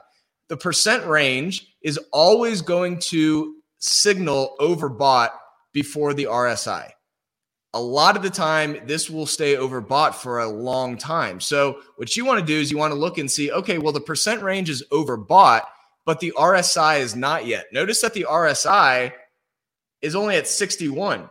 And notice that we've we've topped out in the RSI way up here in the 70s to 80s. So the fact that we're signaling this momentum on the percent range and have not hit the RSI overbought levels yet tells me that we probably have a lot more room to go. Now, on top of that, um, if you look at the seasonality going into November, it's very strong seasonality. So I want to measure the the uh, seasonality since pretty much the the financial crisis lows, and you'll see here going into November, we have a 75% win rate. So that means 75% of the time November closes higher than October over the last 13 years. That's a decent data set. Now, if you look at since 2016, which was another kind of reversal point in the market before we melted much higher, uh, you can see here we have an 80% win rate. So even higher than when we're looking back since 2009. And if you look at IWM, which a lot of people in the past and still do use IWM as kind of a risk on, risk off type of uh, type of indicator or or just overall kind of sentiment uh, gauge you'll see here that IWM is looking like it could finally start to break out of this uh, this symmetrical triangle resistance. We did get rejected right at it on the daily, but if you zoom out, look at the weekly. You know, we have been trading within this area for way too long, and generally, we you know when we have a volume shelf like this, meaning we've got a lot wow. of holding here, you've got a pretty big launch pad for price. Now, what's interesting is last week was the first time that we've closed above the point of control um, since August. So that means that buyers are in control. I, I just want to stop for a second. Point of control being the absolute peak of volume profile. Exactly. The point of control is your largest volume node. So for those that aren't familiar with the volume by price, these volume bars, these gray bars, are measuring how much volume has transacted or happened at different prices since the COVID low. So we're measuring where has volume aggregated since we reset in in uh, 2020 in March. I, I, love this chart. First of all, this is a weekly chart, everyone, but I, I love how it just shows you relative to now how little volume occurred at those lows. I know we are only down there for a couple of weeks, mm-hmm. but you know, you're comparing a couple of weeks to a couple of months here, but it it, it really, it really does put things in perspective. Yeah, and I mean, eh, generally, when you have this type of uh, setup, you you resolve to the upside uh, a lot of the time, and so this is why I'm pretty bullish on some of these smaller cap names, and I'll go over a couple of those. When I say small cap, I'm not talking about fifty million dollar market cap. I'm talking about a couple billion dollars, or maybe even five billion dollar market cap. Um, and the thing I want to point out here on IWM, November has a 100% win rate since 2016. Now, that doesn't mean we're guaranteed to close higher in November, but it's a pretty strong indicator of what has happened in the past since 2016. But if you want to go all the way back to January 2009, which is essentially kind of anchoring your seasonality, you don't want to necessarily look at seasonality since 1985 because there's so many different cycles that have happened since then. You want to look back pretty much since the main crash pretty much since the last big event. Now, some could call that COVID, but if you're looking back since COVID, that's only a year and a half. You can't look at seasonality on a month by month basis only a year and a half out. It's there's not enough data there. So, if we do look at the financial crisis, looking back, November has a 92% win rate for IWM. So, um, I have been wrong over the last couple months saying we're we're ready for a small small cap season, uh, but uh, going into this stronger time of the year, this kind of makes sense why we possibly could get that that breakout. Now, notice how long we could continue to trade within this zone. So you always have to take price action into account first, and then you go from there. Now, if you want a quick example of kind of what wait wait, generally... wait wait wait wait wait don't leave yet because there's a question from Dan in the chat for the don't peasant leave. folks for the peasant okay. folks like Dan. Just explain again what what the volume shelves are. The volume shelf is an area where you have a bunch of volume holding at a specific area. Now, it makes sense here because we've only been trading within this range for 10 months. So that's a lot of volume that has aggregated within this area. Um, now, I like I like to measure that from the COVID low because if we measure the volume by price from this the start of this symmetrical triangle, we already know all that volume is going to be happening there because the price action is is pretty much traded within this range for 10 months. So I want to see a big range, meaning I want to see pretty much from the COVID low down at 95 all the way up to 230. I want to see okay, is volume supporting price up here or do we not have a ton of volume? if we had this much price action occur and we didn't have a big volume area here where you've got these multiple volume bars showing we've got a lot of participants that have um, where volume is aggregated from this participation, then that would be a red flag. But this is what you want to see. You want to see a huge range. I mean, this is literally from 95 to 230. And you want to see a lot of that volume supporting price up here. And the reason why I kind of jumped forward was I kind of want to show you guys a couple examples of how this has played out in the past. Netflix is a good example of this. If you look at the uh, the monthly chart, so pretty much Netflix, if you anchor from the the reversal here, the 2019 lows, and I and notice you don't have a lot of volume up here, right? That's because we're measuring the volume from way back here. But if you move this and pretty much measure it from this this last pivot, Look at all that volume there. It looks very identical to IWM, except IWM is just taking a little longer. And so you have a lot of the time, you have this re- resolve to the upside when you've got a lot of this volume forming a base here. Um, and sometimes it will trade trade around uh, the point of control, which is you know your biggest volume node. But a lot of the time, the point of control is part of the volume shelf. But there's also times where it's not, and I'll go over an example of that in a little bit. Do we have any other questions before um, we move forward on. I mean, the there was a couple of ticker requests in the chat, so we'll get to those in a few minutes. But I want I want you to do run through your examples first, unless you didn't have more, in which case we'll run through tickers from the chat. Well, I just want to go over IWM real quick and touch on. Yeah, we went over the weekly, but really look at the monthly. I mean, if you look at the monthly chart, this is what kind of kept me from being too bearish. You know, I did think that you know we we could possibly have one more flush, but the RSI and the percent range kind of kept me a little level headed there and um and and kind of stayed with on track with uh you know just waiting for that uh signal to happen but if you look at IWM on the monthly chart same thing IWM is a great measure of sentiment in the market for risk on risk off generally you're not going to have a breakout of this long-term resistance a retest of the resistance acting as support, and a bull flag on the monthly if things are looking rough in the market. On top of that, you also have this really strong seasonality. So if we break through this resistance, this thing could really take off. And a lot of the time, everybody's watching IWM. So as soon as IWM breaks this high of around 234, everybody is going to take note. Everyone's just kind of waiting for that price action to confirm that small caps are breaking out. And then it becomes a self fulfilling prophecy because everybody starts jumping in at the same time, and that that exacerbates the whole move. Um, so why am I very bullish on the market?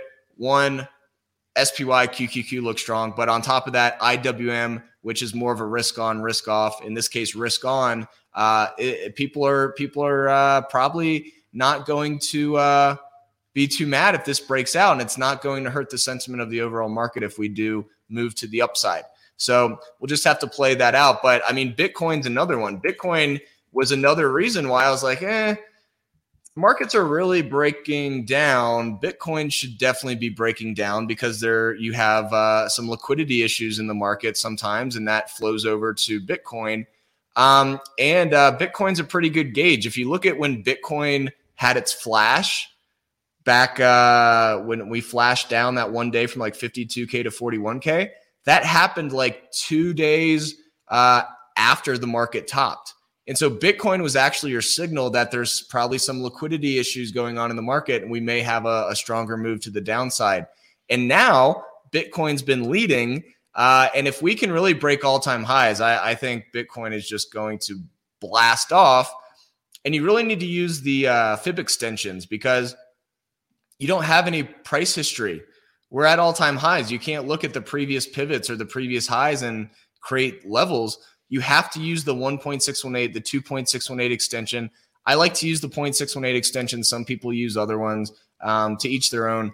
But I'm just taking this measured move from the April high to the July low, and then I'm I'm finding the extensions as a function of that move. So if we do break out, first target is 87K, second target would be like 123K. Um, now, that doesn't mean it happens in a week. You know, this could take a year, but that's kind of what I'm seeing as uh, as the levels above to watch into the coming uh, new year and, and months ahead. Let's do it. We got a few minutes left here. Let's do some questions from the chat. Someone asked about fuel cell. If you could take a look at FCEL. FCEL. Yeah, this one this one looks really good. I mean, if you look at the monthly chart, this is exactly what you want to see. Um, same thing. If we if we measure the volume by price, kind of from this capitulation point, notice that you've got a lot of volume holding here. Now there is a big fallacy when looking at the volume by price that oh my gosh, this this uh, volume bar right here is huge. It's got a lot more weight than these here. These are all the same. These are all the same weight. The reason why this volume bar looks so much different than these volume bars is because we're on log scale. So, you know, a ten uh, a dollar move down here when FCell was trading at twenty five cents was a huge deal. Now this thing moves up a dollar and it's not as big of a deal. So that's why these these volume bars look different. If we turn off log scale, you'll see they all look they're all the same width. So, you know, don't don't look too deep into the width. Look at how many bars there are, and that's what you really want to look at. So, this is another example of you know, you've got quite a volume shelf here, but it's actually not the point of control. The point of control is way down here at 220. But look at how many volume bars there are one, two, three, four, five, arguably pretty big volume bars here, showing you've got quite a bit of volume aggregating here. And that's exactly kind of what you want to see. Uh, and then on top of that, if we if we use the trend zone area here, uh, you know we've already kind of broken out. Uh, this is a pretty strong breakout, and this is just kind of stair stepping. This is the kind of setup you want to see, just stair stepping up and uh, volume supporting those those moves. So yeah, FCell is looking very strong here. Uh, Justin asked what you used uh, before uh, COVID in terms of uh, the the volume profile, and and I Jake Jake, you've been using volume profile for years. You only just reference COVID because you have to tie you want to tie it back to a, yeah.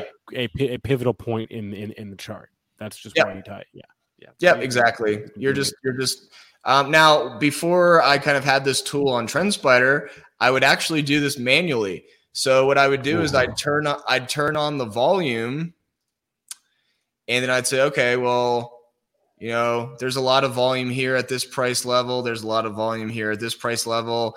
And then I'd start like saying, okay, well, this is the range for this this big volume bar, and then here's the range for this volume bar. And I kind of start looking at, okay, where are these areas overlapping? Uh, and that's how I would do it before. Uh, so it was, it was, a very tedious process. And that's that's the thing about TrendSpider. All of the features that we have on the platform are geared to make the whole process of finding these areas more efficient. So you don't have to do this by hand. So you don't have to go on the chart, look back 10 years and look at every November and see yeah, what it did. Yeah. Yeah. that, All right. C- couple more, couple more. Uh, ChargePoint for Dan, CHPT. CHPT? Yeah. Charge point, right? I'm sure what this one is. EV. Yeah, so this is the monthly, uh, and the problem is it's the 18th, so we still have time, you know, before the monthly candles close. But a decent wick here. I'm a big believer in keeping an eye on how things are setting up before a candle closes. That doesn't mean you always have to act on it, but you still have to get an idea of kind of what's what's going on um, within that area. Is there a, in this case, on the monthly chart, there's a pretty big wick here. So showing that, you know, you did have quite a bit of, uh, you know, buying or supply drying up here as this price moved down and the price was able to move back up. So, I mean, this is kind of just at your previous lows. Uh, it's up what almost a 1% today. But I mean, you've got a pretty nice bull flag here. Um, yeah, I, yeah, and that's the thing. I'm not this guy who's like, oh, that you know, this thing's got to be. I'm just looking at the general kind of setup here. It's it's kind of flagging after a lot of people wouldn't call this an exact bull flag, but it doesn't have to be. You just have to look at the price action. Here's your impulse move. Here's your consolidation. And so this would be your area where you want to break out from. It's going to be kind of rough um, estimate. You do have two wicks that you can connect here. So there's no wick here because that was the high of the that previous day. But you can kind of connect them here.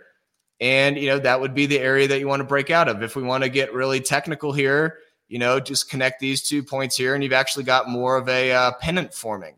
So that's that's the way I kind of look at this type of thing. This looks really strong, actually. I, I've never even heard of this stock, but it does look pretty strong right here. Couple more, couple more, and then we'll let Jake run here. Uh, Sovo, S O V O. I this is one I don't know. Sovo. Let me go over uh, one a position I'm in right now and kind of go over why I'm in it. Maxar one, we just went over the uh, the IWM um, chart. We're looking at small caps. This is like a 2.3 billion dollar market cap. Mhm. If you look at the weekly chart, one we we've got this volume shelf here. You guys will hear me talk about that a lot. Uh, so you've got if we anchor from the COVID lows, we're measuring volume from there. We've got this recent breakout, or we barely didn't break out. We're kind of retesting this resistance area. So I'm thinking if we just look at the volume weighted average price from this high, this may get to 32.90 to 33 pretty quick if it can if it can move up off this shelf. So I just wanted to go over that one to kind of show you guys like a realistic example of like how I'm looking at the markets and why I'm taking a position. But this is one that I've I've been watching for quite a while, and it's that lower. It's like a 2.3 billion dollar market cap, so it's not a small cap, but it's within that IWM type of uh, um, market cap, and and so looking at IWM, then you go into individual names and see what's looking good, and and how can IWM strength help out this setup going into uh, the the month or two ahead. But all in all, um, that's what I just want to quickly go over on MAXR. What was the ticker that you You, mentioned? you, you do like your flag formations. Um, S O V O, Sovo. Sovio. Oh, okay. There's not a lot of data on this one. I, I guess No, this is. I, I don't I don't know this one. Full disclosure. Yeah, I mean, it's really hard to do technical analysis on something like this. I mean, the only thing you could do is you could look at you know these previous highs, and we're we're pretty much right there. But I would go to the 65 minute candle on this to get a little more you know idea of what's going on. Doesn't seem like it's a very uh, liquid name based on the volume, but No. you know who knows? Maybe you know maybe if it breaks these highs, it will you know turn on some scanners or something, uh, or show up on some scanners. Okay, last one. Lemonade. Lemonade. New kind of insurance. Not that you care about what the company does. Poof. This thing, I remember when this thing was like Yeah, me too. 180 or something. yep. This was Yeah. an IPO. Recent IPO. Yeah.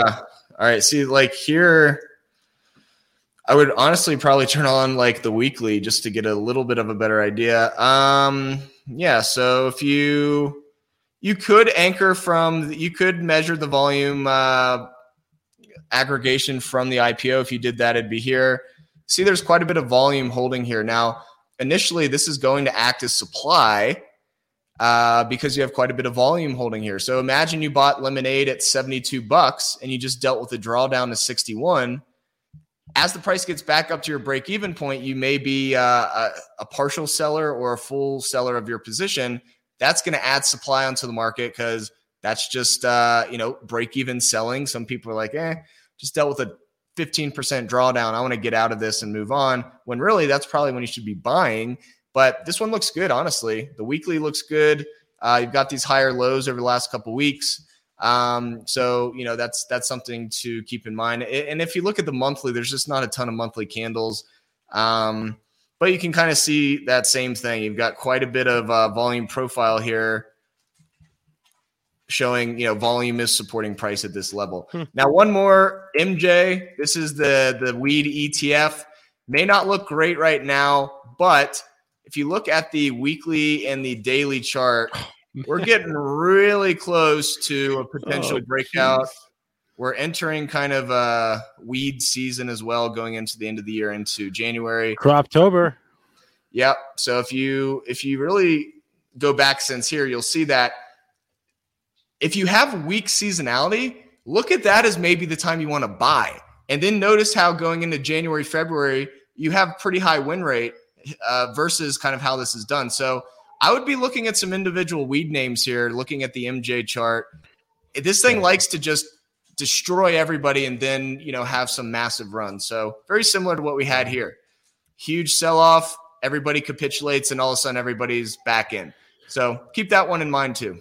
All right, wait, Jake. Before we let you go, I got to ask you real fast. On a scale of one to ten, how good is Dutch Brothers coffee? I, I can't drink coffee. I'm too high strung. All right, that th- th- you heard it here first. Jake Wujastyk is the founder of TrendSpider. Check it out, trendspider.com.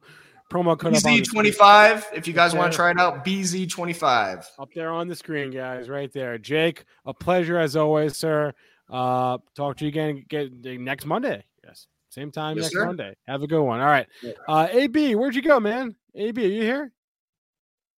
Are you around?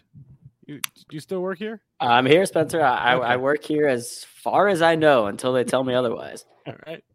Uh, how we doing out there? We got one last guest on the show today. Who do we got?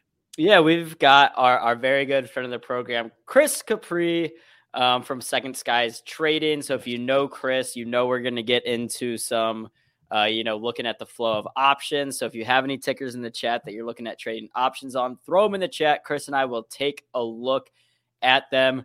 Um, without further ado, Spencer, let's go ahead and bring Chris on on. stream. Chris, how, how we doing this beautiful Monday? Very good. And yourself? Good, good. Cannot complain. Um, real quick, just since we're not on uh, Get Technical with our usual audience, if you want to give yourself a quick introduction before we get into some charts and some tickers. Sure. So I am uh, been trading for 21 years. I'm a former broker on Wall Street. I've traded for a hedge fund, JNF hedge fund. I traded as a, or I was a broker at FXCM. And I started Second Skies in 2007, mostly back then because the hedge fund trainees wanted to keep training with me. And it just blew up into this big business of having clients in like 160 countries worldwide. So, my brief uh, description of how I trade the markets is very straightforward. The most dominant or most proximate driver of the changes that you see on your charts is price is order flow. And so I'm going to share a screen real quick, but uh, just to get that in there. But it doesn't matter if you're a fundamental trader and you trade on fundamental reasons. You're a technical trader like TrendSpider, and you trade on technical reasons. You're a sentiment trader, and trade on sentiment or whatever it is. Doesn't matter. We all have to go through this very narrow corridor called order flow. We have to make a buy and sell decision. And if we don't make a buy and sell decision, it doesn't influence the market at all. If we make a buy and sell decision, it gets activated, then it's actualized order flow. And that's the most proximate driver of price. With that being said, some of the most dominant players in the market in terms of activity, in terms of position sizing and everything, are option dealers and market makers.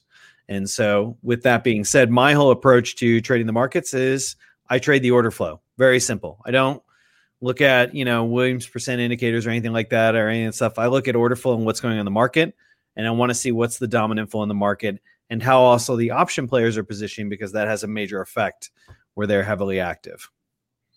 Got it. Um, it so is. with that said, we do have um, a few big names getting ready to report earnings, which of course Yes. earnings season is when a lot of options traders, uh, both big and small, come in and make some big orders. So I think um, let's take this time, Chris, and maybe go through some tickers that have earnings coming up this week. I know one that I've been watching. I actually have an open call on right now is Netflix. Uh, Sure. My thesis there is earlier we were looking at some data from SimilarWeb, who curates kind of like alternative. You know, they'll they can look at how much or how many people are visiting. You know, the cancellation page for Netflix versus how many people are visiting the sign up page. Um, and, and they had some numbers that in, that could indicate a strong report coming tomorrow after market. Um, of course, everyone's been talking about Squid Game, some other big series that have helped propel Netflix to this point. But I'm curious about you know all that data aside, what are the op- what is the option flow looking like? Sure. Let's take a look at Netflix. So, all right. So, with that being said, um, I'm bullish medium term, long term on Netflix. It's hard not to be, especially after they broke out of this consolidation. And not only did they break out of this, you know, consolidation that was resistance, but then they came back right to that resistance and said, we're treating that now as support. It was a ceiling. Now it's a floor for the next leg up. And that's a good sign from the order flow perspective that the not only the sellers are out of the market, but then the buyers are saying, hey, that level, we respected that level so much that we are now going to treat it as a base. And then they launched it higher from that. So that's what we call a role reversal level. That's the order flow saying this level is super critical for us, both to the sellers and the buyers. Sellers while I was in this, and buyers now that we've broken out. So here's the overall landscape uh, in terms of the flows, open interest, and everything. So prior to today, I haven't looked at today's options on Netflix, but I can pull that up. But prior to today, we had about 240,000 calls on Netflix and 337,000 puts. Now, that doesn't mean that people are long puts and long calls. There's a mix of that. I'm willing to bet some of those puts, even though there's more puts in the market, some of that was selling, people selling cash secure puts, which is actually bullish for the stock. So if there's a decent chunk of people that are selling cash secure puts, that's bullish. It's bullish because if I sell 100 cash secure puts at say like 600, what's the option dealer got to do? You might know the answer. What's the option dealer got to do if I sell that 100 puts? What is the option dealer have to do if you sell 100 puts? Yes. They t- they have to take on that risk or they're 100 they're long 100 puts, right. which means they have downside directional exposure. You're a dealer, market maker, you don't want directional exposure. You want to be delta neutral and you want to have you want to just make money on the spread because that's a risk-free business. So what do they have to do? They have to get long the stock to offset that position. So I sell 100 cash secure puts. They are long 100 cash secure puts. That means they have directional exposure to the downside and their risk is to the upside. If the market goes up, then those puts decay fast. They lose money in that. So to offset that, they have to get long stock, and that helps fuel the stock higher. So I'm willing to bet a good chunk of those are cash secure puts, not people buying protection, but cash secure puts, which is helping to fuel the rally on this. Now, with that being said, you're talking only maybe just under 600,000 options out there. And today alone, we've printed another 86,000. So that's actually very high. You have 600,000 total. We have 86,000 today. That's over my 10% threshold. So if the total number of options is, you know, half a million and we have 50,000 options on the day, then that means there's a fair amount of eyes looking at the market, particularly in the options market on that stock. With that being said, what do I see in Netflix? I see about 25% of this roughly 550, 600,000 options rolling off this Friday. That could create a little bit of a headwind for Netflix. But it's not surprising that you have all these short dated options expiring because we have earnings coming up. And I think, according to the Benzinga calendar, let's put that in there. This is the best earnings calendar. Netflix is tomorrow after the close. So I think we're going to see a lot of these options that are expiring start to be monetized probably before earnings or on Wednesday after earnings. It's going to create a lot of volatility Tuesday, Wednesday, Thursday, and then you'll probably see Netflix pull back a little bit into the close. What do I think is happening with Netflix in terms of right now? Do I see it as bullish or bearish? I see there's a little bit of a resistance area from an options perspective around 630, but structurally it looks yeah, I don't I don't see it breaking this corrective structure here until earnings. I don't see it. Uh, and then I see it breaking past that. If the earnings are really good, this thing has scope to probably run about 660, which would be about another 5% on this. So maybe 680 if you get a really gangster number. I would think it's unlikely that we could hit 700 um, it would just have to be an exceptional number for us to hit 700. So I think you're if we break this structure, I think your top side resistance is probably right around here. So that would be right around here. And if we're lucky, you can maybe make it to 680, which would be almost a 10% move. Um, if it breaks to the downside, where do I see support? 600. I think 600, you're going to have a strong buying interest. There's a lot of option positioning there. That's 600. It's where this recent launch into the corrective structure, this impulsive move into the corrective structure happened. So there was, and you could see this is the biggest volume tick of this entire chart since September 20th. So in the last month, the biggest volume day was this day. And that was an impulsive launch off of 600. And since then, we haven't gone anywhere. So this favors upside moves. But if it gets back to 600, I'm a I'm a I'm a very happy buyer at that point because to me 600 would be a cheap price for a nice medium term long term play, without a doubt. Got so, so, I'm going to I'm going to hijack the screen for a second. I'm going to make this a little Please. tangible. Um, this is a Netflix call that expires this Friday. Uh, $635 strike price. I actually got into this this morning um, when Netflix was in the red, kind of down here. It was down about half a percent. And kind of my thesis was, hey, look, I think we're going to see some buyers come in before earnings. Uh, and the stock's been strong since I got in this contract. So again, I got in this this morning. The contract right now is up 21%, up about Nice. $323.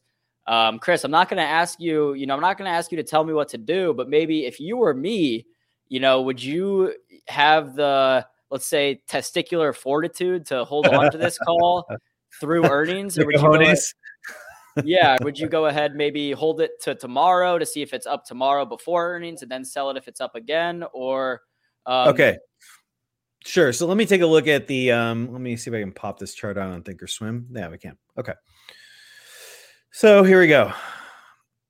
This is Thinkorswim's daily chart. And um, this is the IV right now, implied volatility at 0.35, and the historicals at 0.26. So there's a dislocation. 83 to 85% of the time, IV is more elevated than actual historical.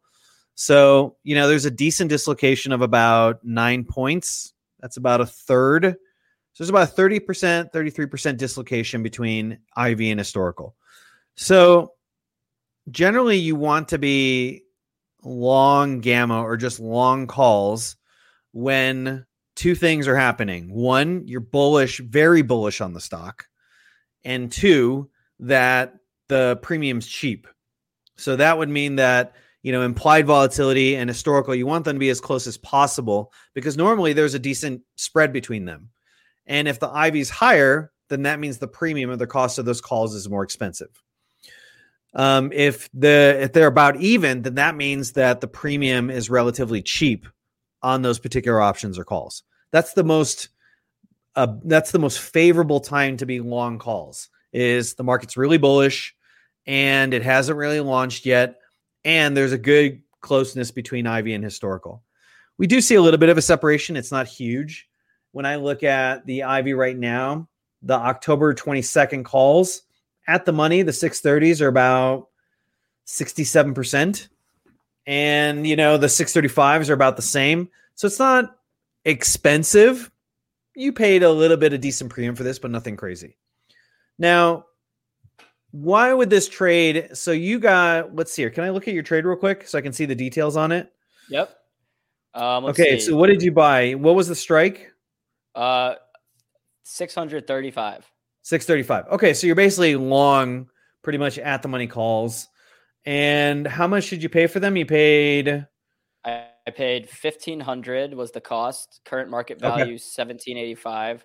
Okay. Um, so yeah, up about 20% right now. But again, I'm okay with holding on to this overnight. And then if the stock's yeah. up trading up tomorrow into earnings, then I might say, all right, I'm fine with a, you know, 30, 40% gain. I don't need to hold this into op into earnings and potentially, yeah, you know, lose all those profits and, and potentially go into the red on the trade. So um, I, I'm undecided on, on on what to do with this right now. Okay, so there's a couple things in terms of how I play it. One, if I wasn't in this option, and I do think, and let's say I was of the opinion that Netflix is probably going to break out of this corrective structure, and let's say it's going to be a pretty decent rip. Well, right now, at the money calls and puts are priced at about 17 $18 right now. You could potentially get long a straddle and take the volatility on both sides. You would basically need that to move $30 in each, $32 in each direction for that to start to make money. Do I think Netflix has the capacity to do 30?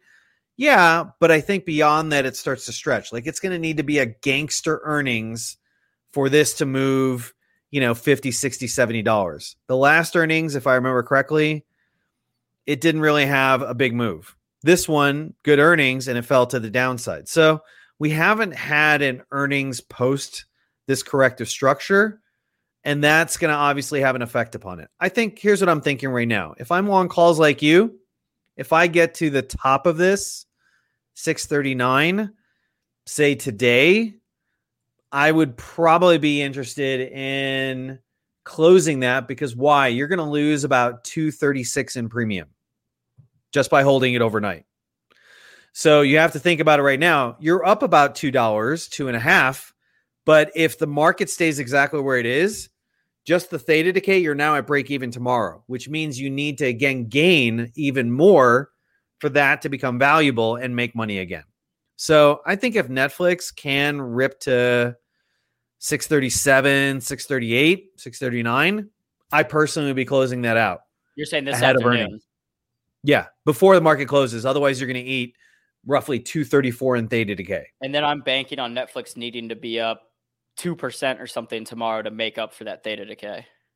Yeah, so they are, if I remember, they are after close. So Correct. you would have to hold then just to get the earnings boost, you would have to hold through earnings to get that earnings boost. And again, tomorrow you're going to eat another 250 probably in theta decay. And then you have to close it out on Wednesday. So if you hold through earnings, you're going to eat about $5 in theta decay.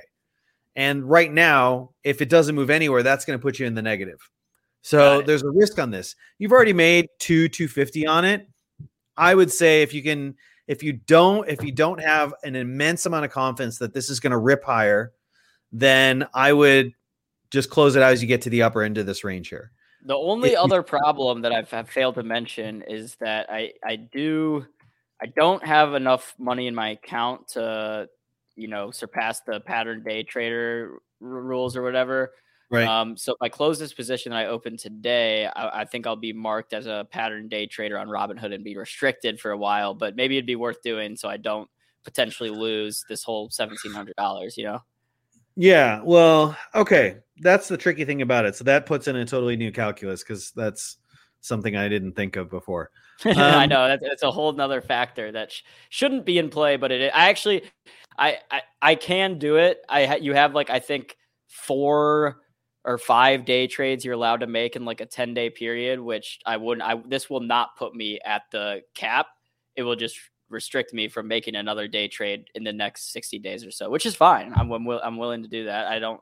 I, I 60 days is a typically I typically don't day trade, so it's not a big deal. Yeah, I mean, yeah, if you typically don't day trade, it's not as much of an issue. You'd have to make the calculus at this point, which is okay, if I am restricted for 60 days, would the gains that I make from taking this trade and closing it out, which is what, two 250 credit or whatever it is, would that be offset by potential future trades I cannot take because of the day trading restriction? That's the calculus you have to really make. So if you could, in the next, you know, whatever few months, he's like going to close it right now. So he's like closing it right in front of us. So yeah, I mean, if if you don't feel like it's going to make that much of a difference and you're not really day trading a whole lot, then I don't see it as an issue. No, I, I I put a crazy uh like ask in there to see like when I submit to close it if it's gonna tell me uh you know Ah, it, clever idea. you know what Yeah, the clever. Oh no it didn't even didn't tell me anything. All right, so maybe I'm not let's see. I know I did something. Where's my Robinhood? I don't know. Okay. We removed so earlier they had me as a pattern day trader and I asked them to remove it and they did, but they said they'll only do this one time. So who knows? Either way, the end goal is to try to get over that twenty five thousand dollar mark so that I can um, day trade without having to worry about that. But I'm gonna go ahead and well, honestly, if that You gotta talk great- to your boss Steve to give you a raise. yeah, we'll see. Say, hey, I need a raise because I got to get over the pattern of the PDT rule. Need some help, buddy. Um, so Chris, we do only have a few minutes left. So I, I want to know what else you're looking at in terms of option flow. I see Peabody up there, Affirm, um, Snap. APPS. Oh, Snap. Yeah, Snap reports. let's snap and we'll do IWM. So I actually early, I think it was on Friday, I sold the 7881 uh, bear call spread, which means that I was expecting this to not break above 78 and I'm expecting it to fade. And the reason being on that is, is that Snap uh, last week had a bullet of options rolling off, and this weekend or this Friday, they have another 22% of the options rolling off. And so I look at it as like, yeah, I don't see Snap getting over this hurdle. And it started the week very favorable. So last week, tried to close below it, opens, sells off big time. And you see there's a lot of volume there. That's a lot of people taking profit. That's a lot of people selling. That's a lot of people caught in that false break. The, the biggest volume spike so far has been the false break above 78. So we sold that on Friday so we could capture Friday, Saturday, Sunday theta decay. And then now we have it on Monday. And Snap has earnings according to your calendar on Thursday. Um, I think it is after market. So right before the market closes on Thursday. We'll just close it out and capture, you know, 90 plus percent of the profit. I'm bearish on Snap. If Snap correctively, if you're not already in Snap, if Snap correctively, you know, chops up and gets up to 77, 78, I would I would consider a sell order in that. I think that's a pretty decent sell order. You could even sell another bear call spread. You'd want to be out before options. Meanwhile, I like a buy on Snap between 71 and a half and 69.9. I think Snap is a great buy at that price. So that's what I'm looking at Snap. IWMs, I don't think we're going to break out the corrective structure this week. I don't see it from an options positioning. We're only mildly negative gamma. It's not like a huge amount of negative gamma. So for those of you who don't know, negative gamma refers to the net options positioning. And if the market is more net short options than they are long options, it's net short, that's negative gamma. If the market is net long options, that's positive gamma. And that matters because statistically, when we're in positive gamma environments, there's less volatility, more mean reversion. When we're in more negative gamma environments, there's more volatility in both directions. That's what was happening with SPY and SPX. Once we got to here, we shifted into negative gamma. And look at the moves in SPYs, you know, kind of tame, kind of weak. We hit negative gamma, boom, big volatility, big volatility. So, as I've been telling my members for weeks now, we got negative gamma environment in SPX. As long as we're below 440 or 4400 in SPX, we're bearish. Once we got above that, it's been bullish since. So, that's kind of with going back to IWM, it's only a mild amount of negative gamma. So the volatility isn't the structure of the order flow. The architecture order flow is not there for big pushes unless we get a new catalyst. So I think IB stays inside this 232, 233 resistance and 210, 218 support for at least the rest of this week. So I wouldn't bet on the breakout this week. Um, and one other thing I like to mention, you know, about the power of options. So this is the COVID when the COVID crash started. What do you guys notice about this date? This is a weekly candle, February 18th. Does anything come to mind in terms of options there? How about you, AB? Can you think of anything? Um, February 18th of 20. I mean, is that just a big date that options uh, roll off on? That was the third week. It was the monthly OPEX in February. Okay. And so a lot of positions had unwound, a lot of long positions, and it took away the floor of the markets. Now look at where this week was the 16th. It ended on the 22nd, 23rd, or whatever it was. This was the bottom. What was this? The end of that Friday was the monthly OPEX for March. And there was, it was well known that BlackRock had a large put position in the market. And they close it out after this week. And go figure, the market starts to rally. This is the power of options. When you start to look at some of the biggest sell offs and the biggest buy ups, of these rallies, they're happening around inflection points for option expiries. Monthly OPEX for February, monthly OPEX for March. I don't think that's a coincidence. I think it's I think it's actually highly explainable that options were and changing of option position is huge. Now, if you want to go back to SPY real quick, SPY was in negative gamma territory once we negative gamma territory. Once you started getting here, you see the volatility picks up. What were the most common options that people were buying during this period puts. And so what happens towards the the monthly OPEX as we start to get towards Friday, those put decays were, you know, put decay is stronger than call decay. Put decay started to increase, people monetizing those puts, getting out of those puts. And how do we end the week? A strong rally because all those puts are being monetized and decayed. So we get a strong rally in the market. That's really one of the major catalysts. You had the infrastructure, which helped, that kind of like took the risk out of the markets. And then once they feel like the all clear is, let's get rid of all these puts. Put decay is out, creates a nice rally in equities. And now we've kind of cleared the first hurdle. And to me, that signs, you know, that shows signs of bullishness right now. We shifted into positive gamma territory at to close last week. So that's kind of what I think is what's happening in the markets right now. And don't underestimate the power of options. They they signify a lot in terms of flows. Got it. It's real quick going back to Snap. You you said you were bullish in the in the short term and medium term, or no? I'm short term bearish right now. Okay, and so we sold the bear call spread at 78.81. So we sold these calls here and we bought these calls here. That's a bearish play. Selling a bear call spread is a bearish play. It means that the premium was good. It was right at the price when we sold it. Actually, we sold it here, which was Friday, and we felt like, hey Snap may get up to 79.80, but it's not going to crack 81. And we believe that Snap is going to, with all these options rolling off this Friday, that Monday we would see a pullback in Snap. That's exactly what's happened so far. Snap dropped what six dollars within the first three hours of trading. I don't think that's a coincidence. The option board was cleared, a huge amount of options off the board that took out the fuel of the market. It pulls back. So short term, I am bearish on Snap till earnings. After that, anybody's guess. But if Snap gets down to 72, 71, 70, I think it's a great buy at that point. I think it's an excellent buy. I will, I will personally get long at that point. We see uh, Rich Kaiser in the chat saying a different way to look at the market. I like it.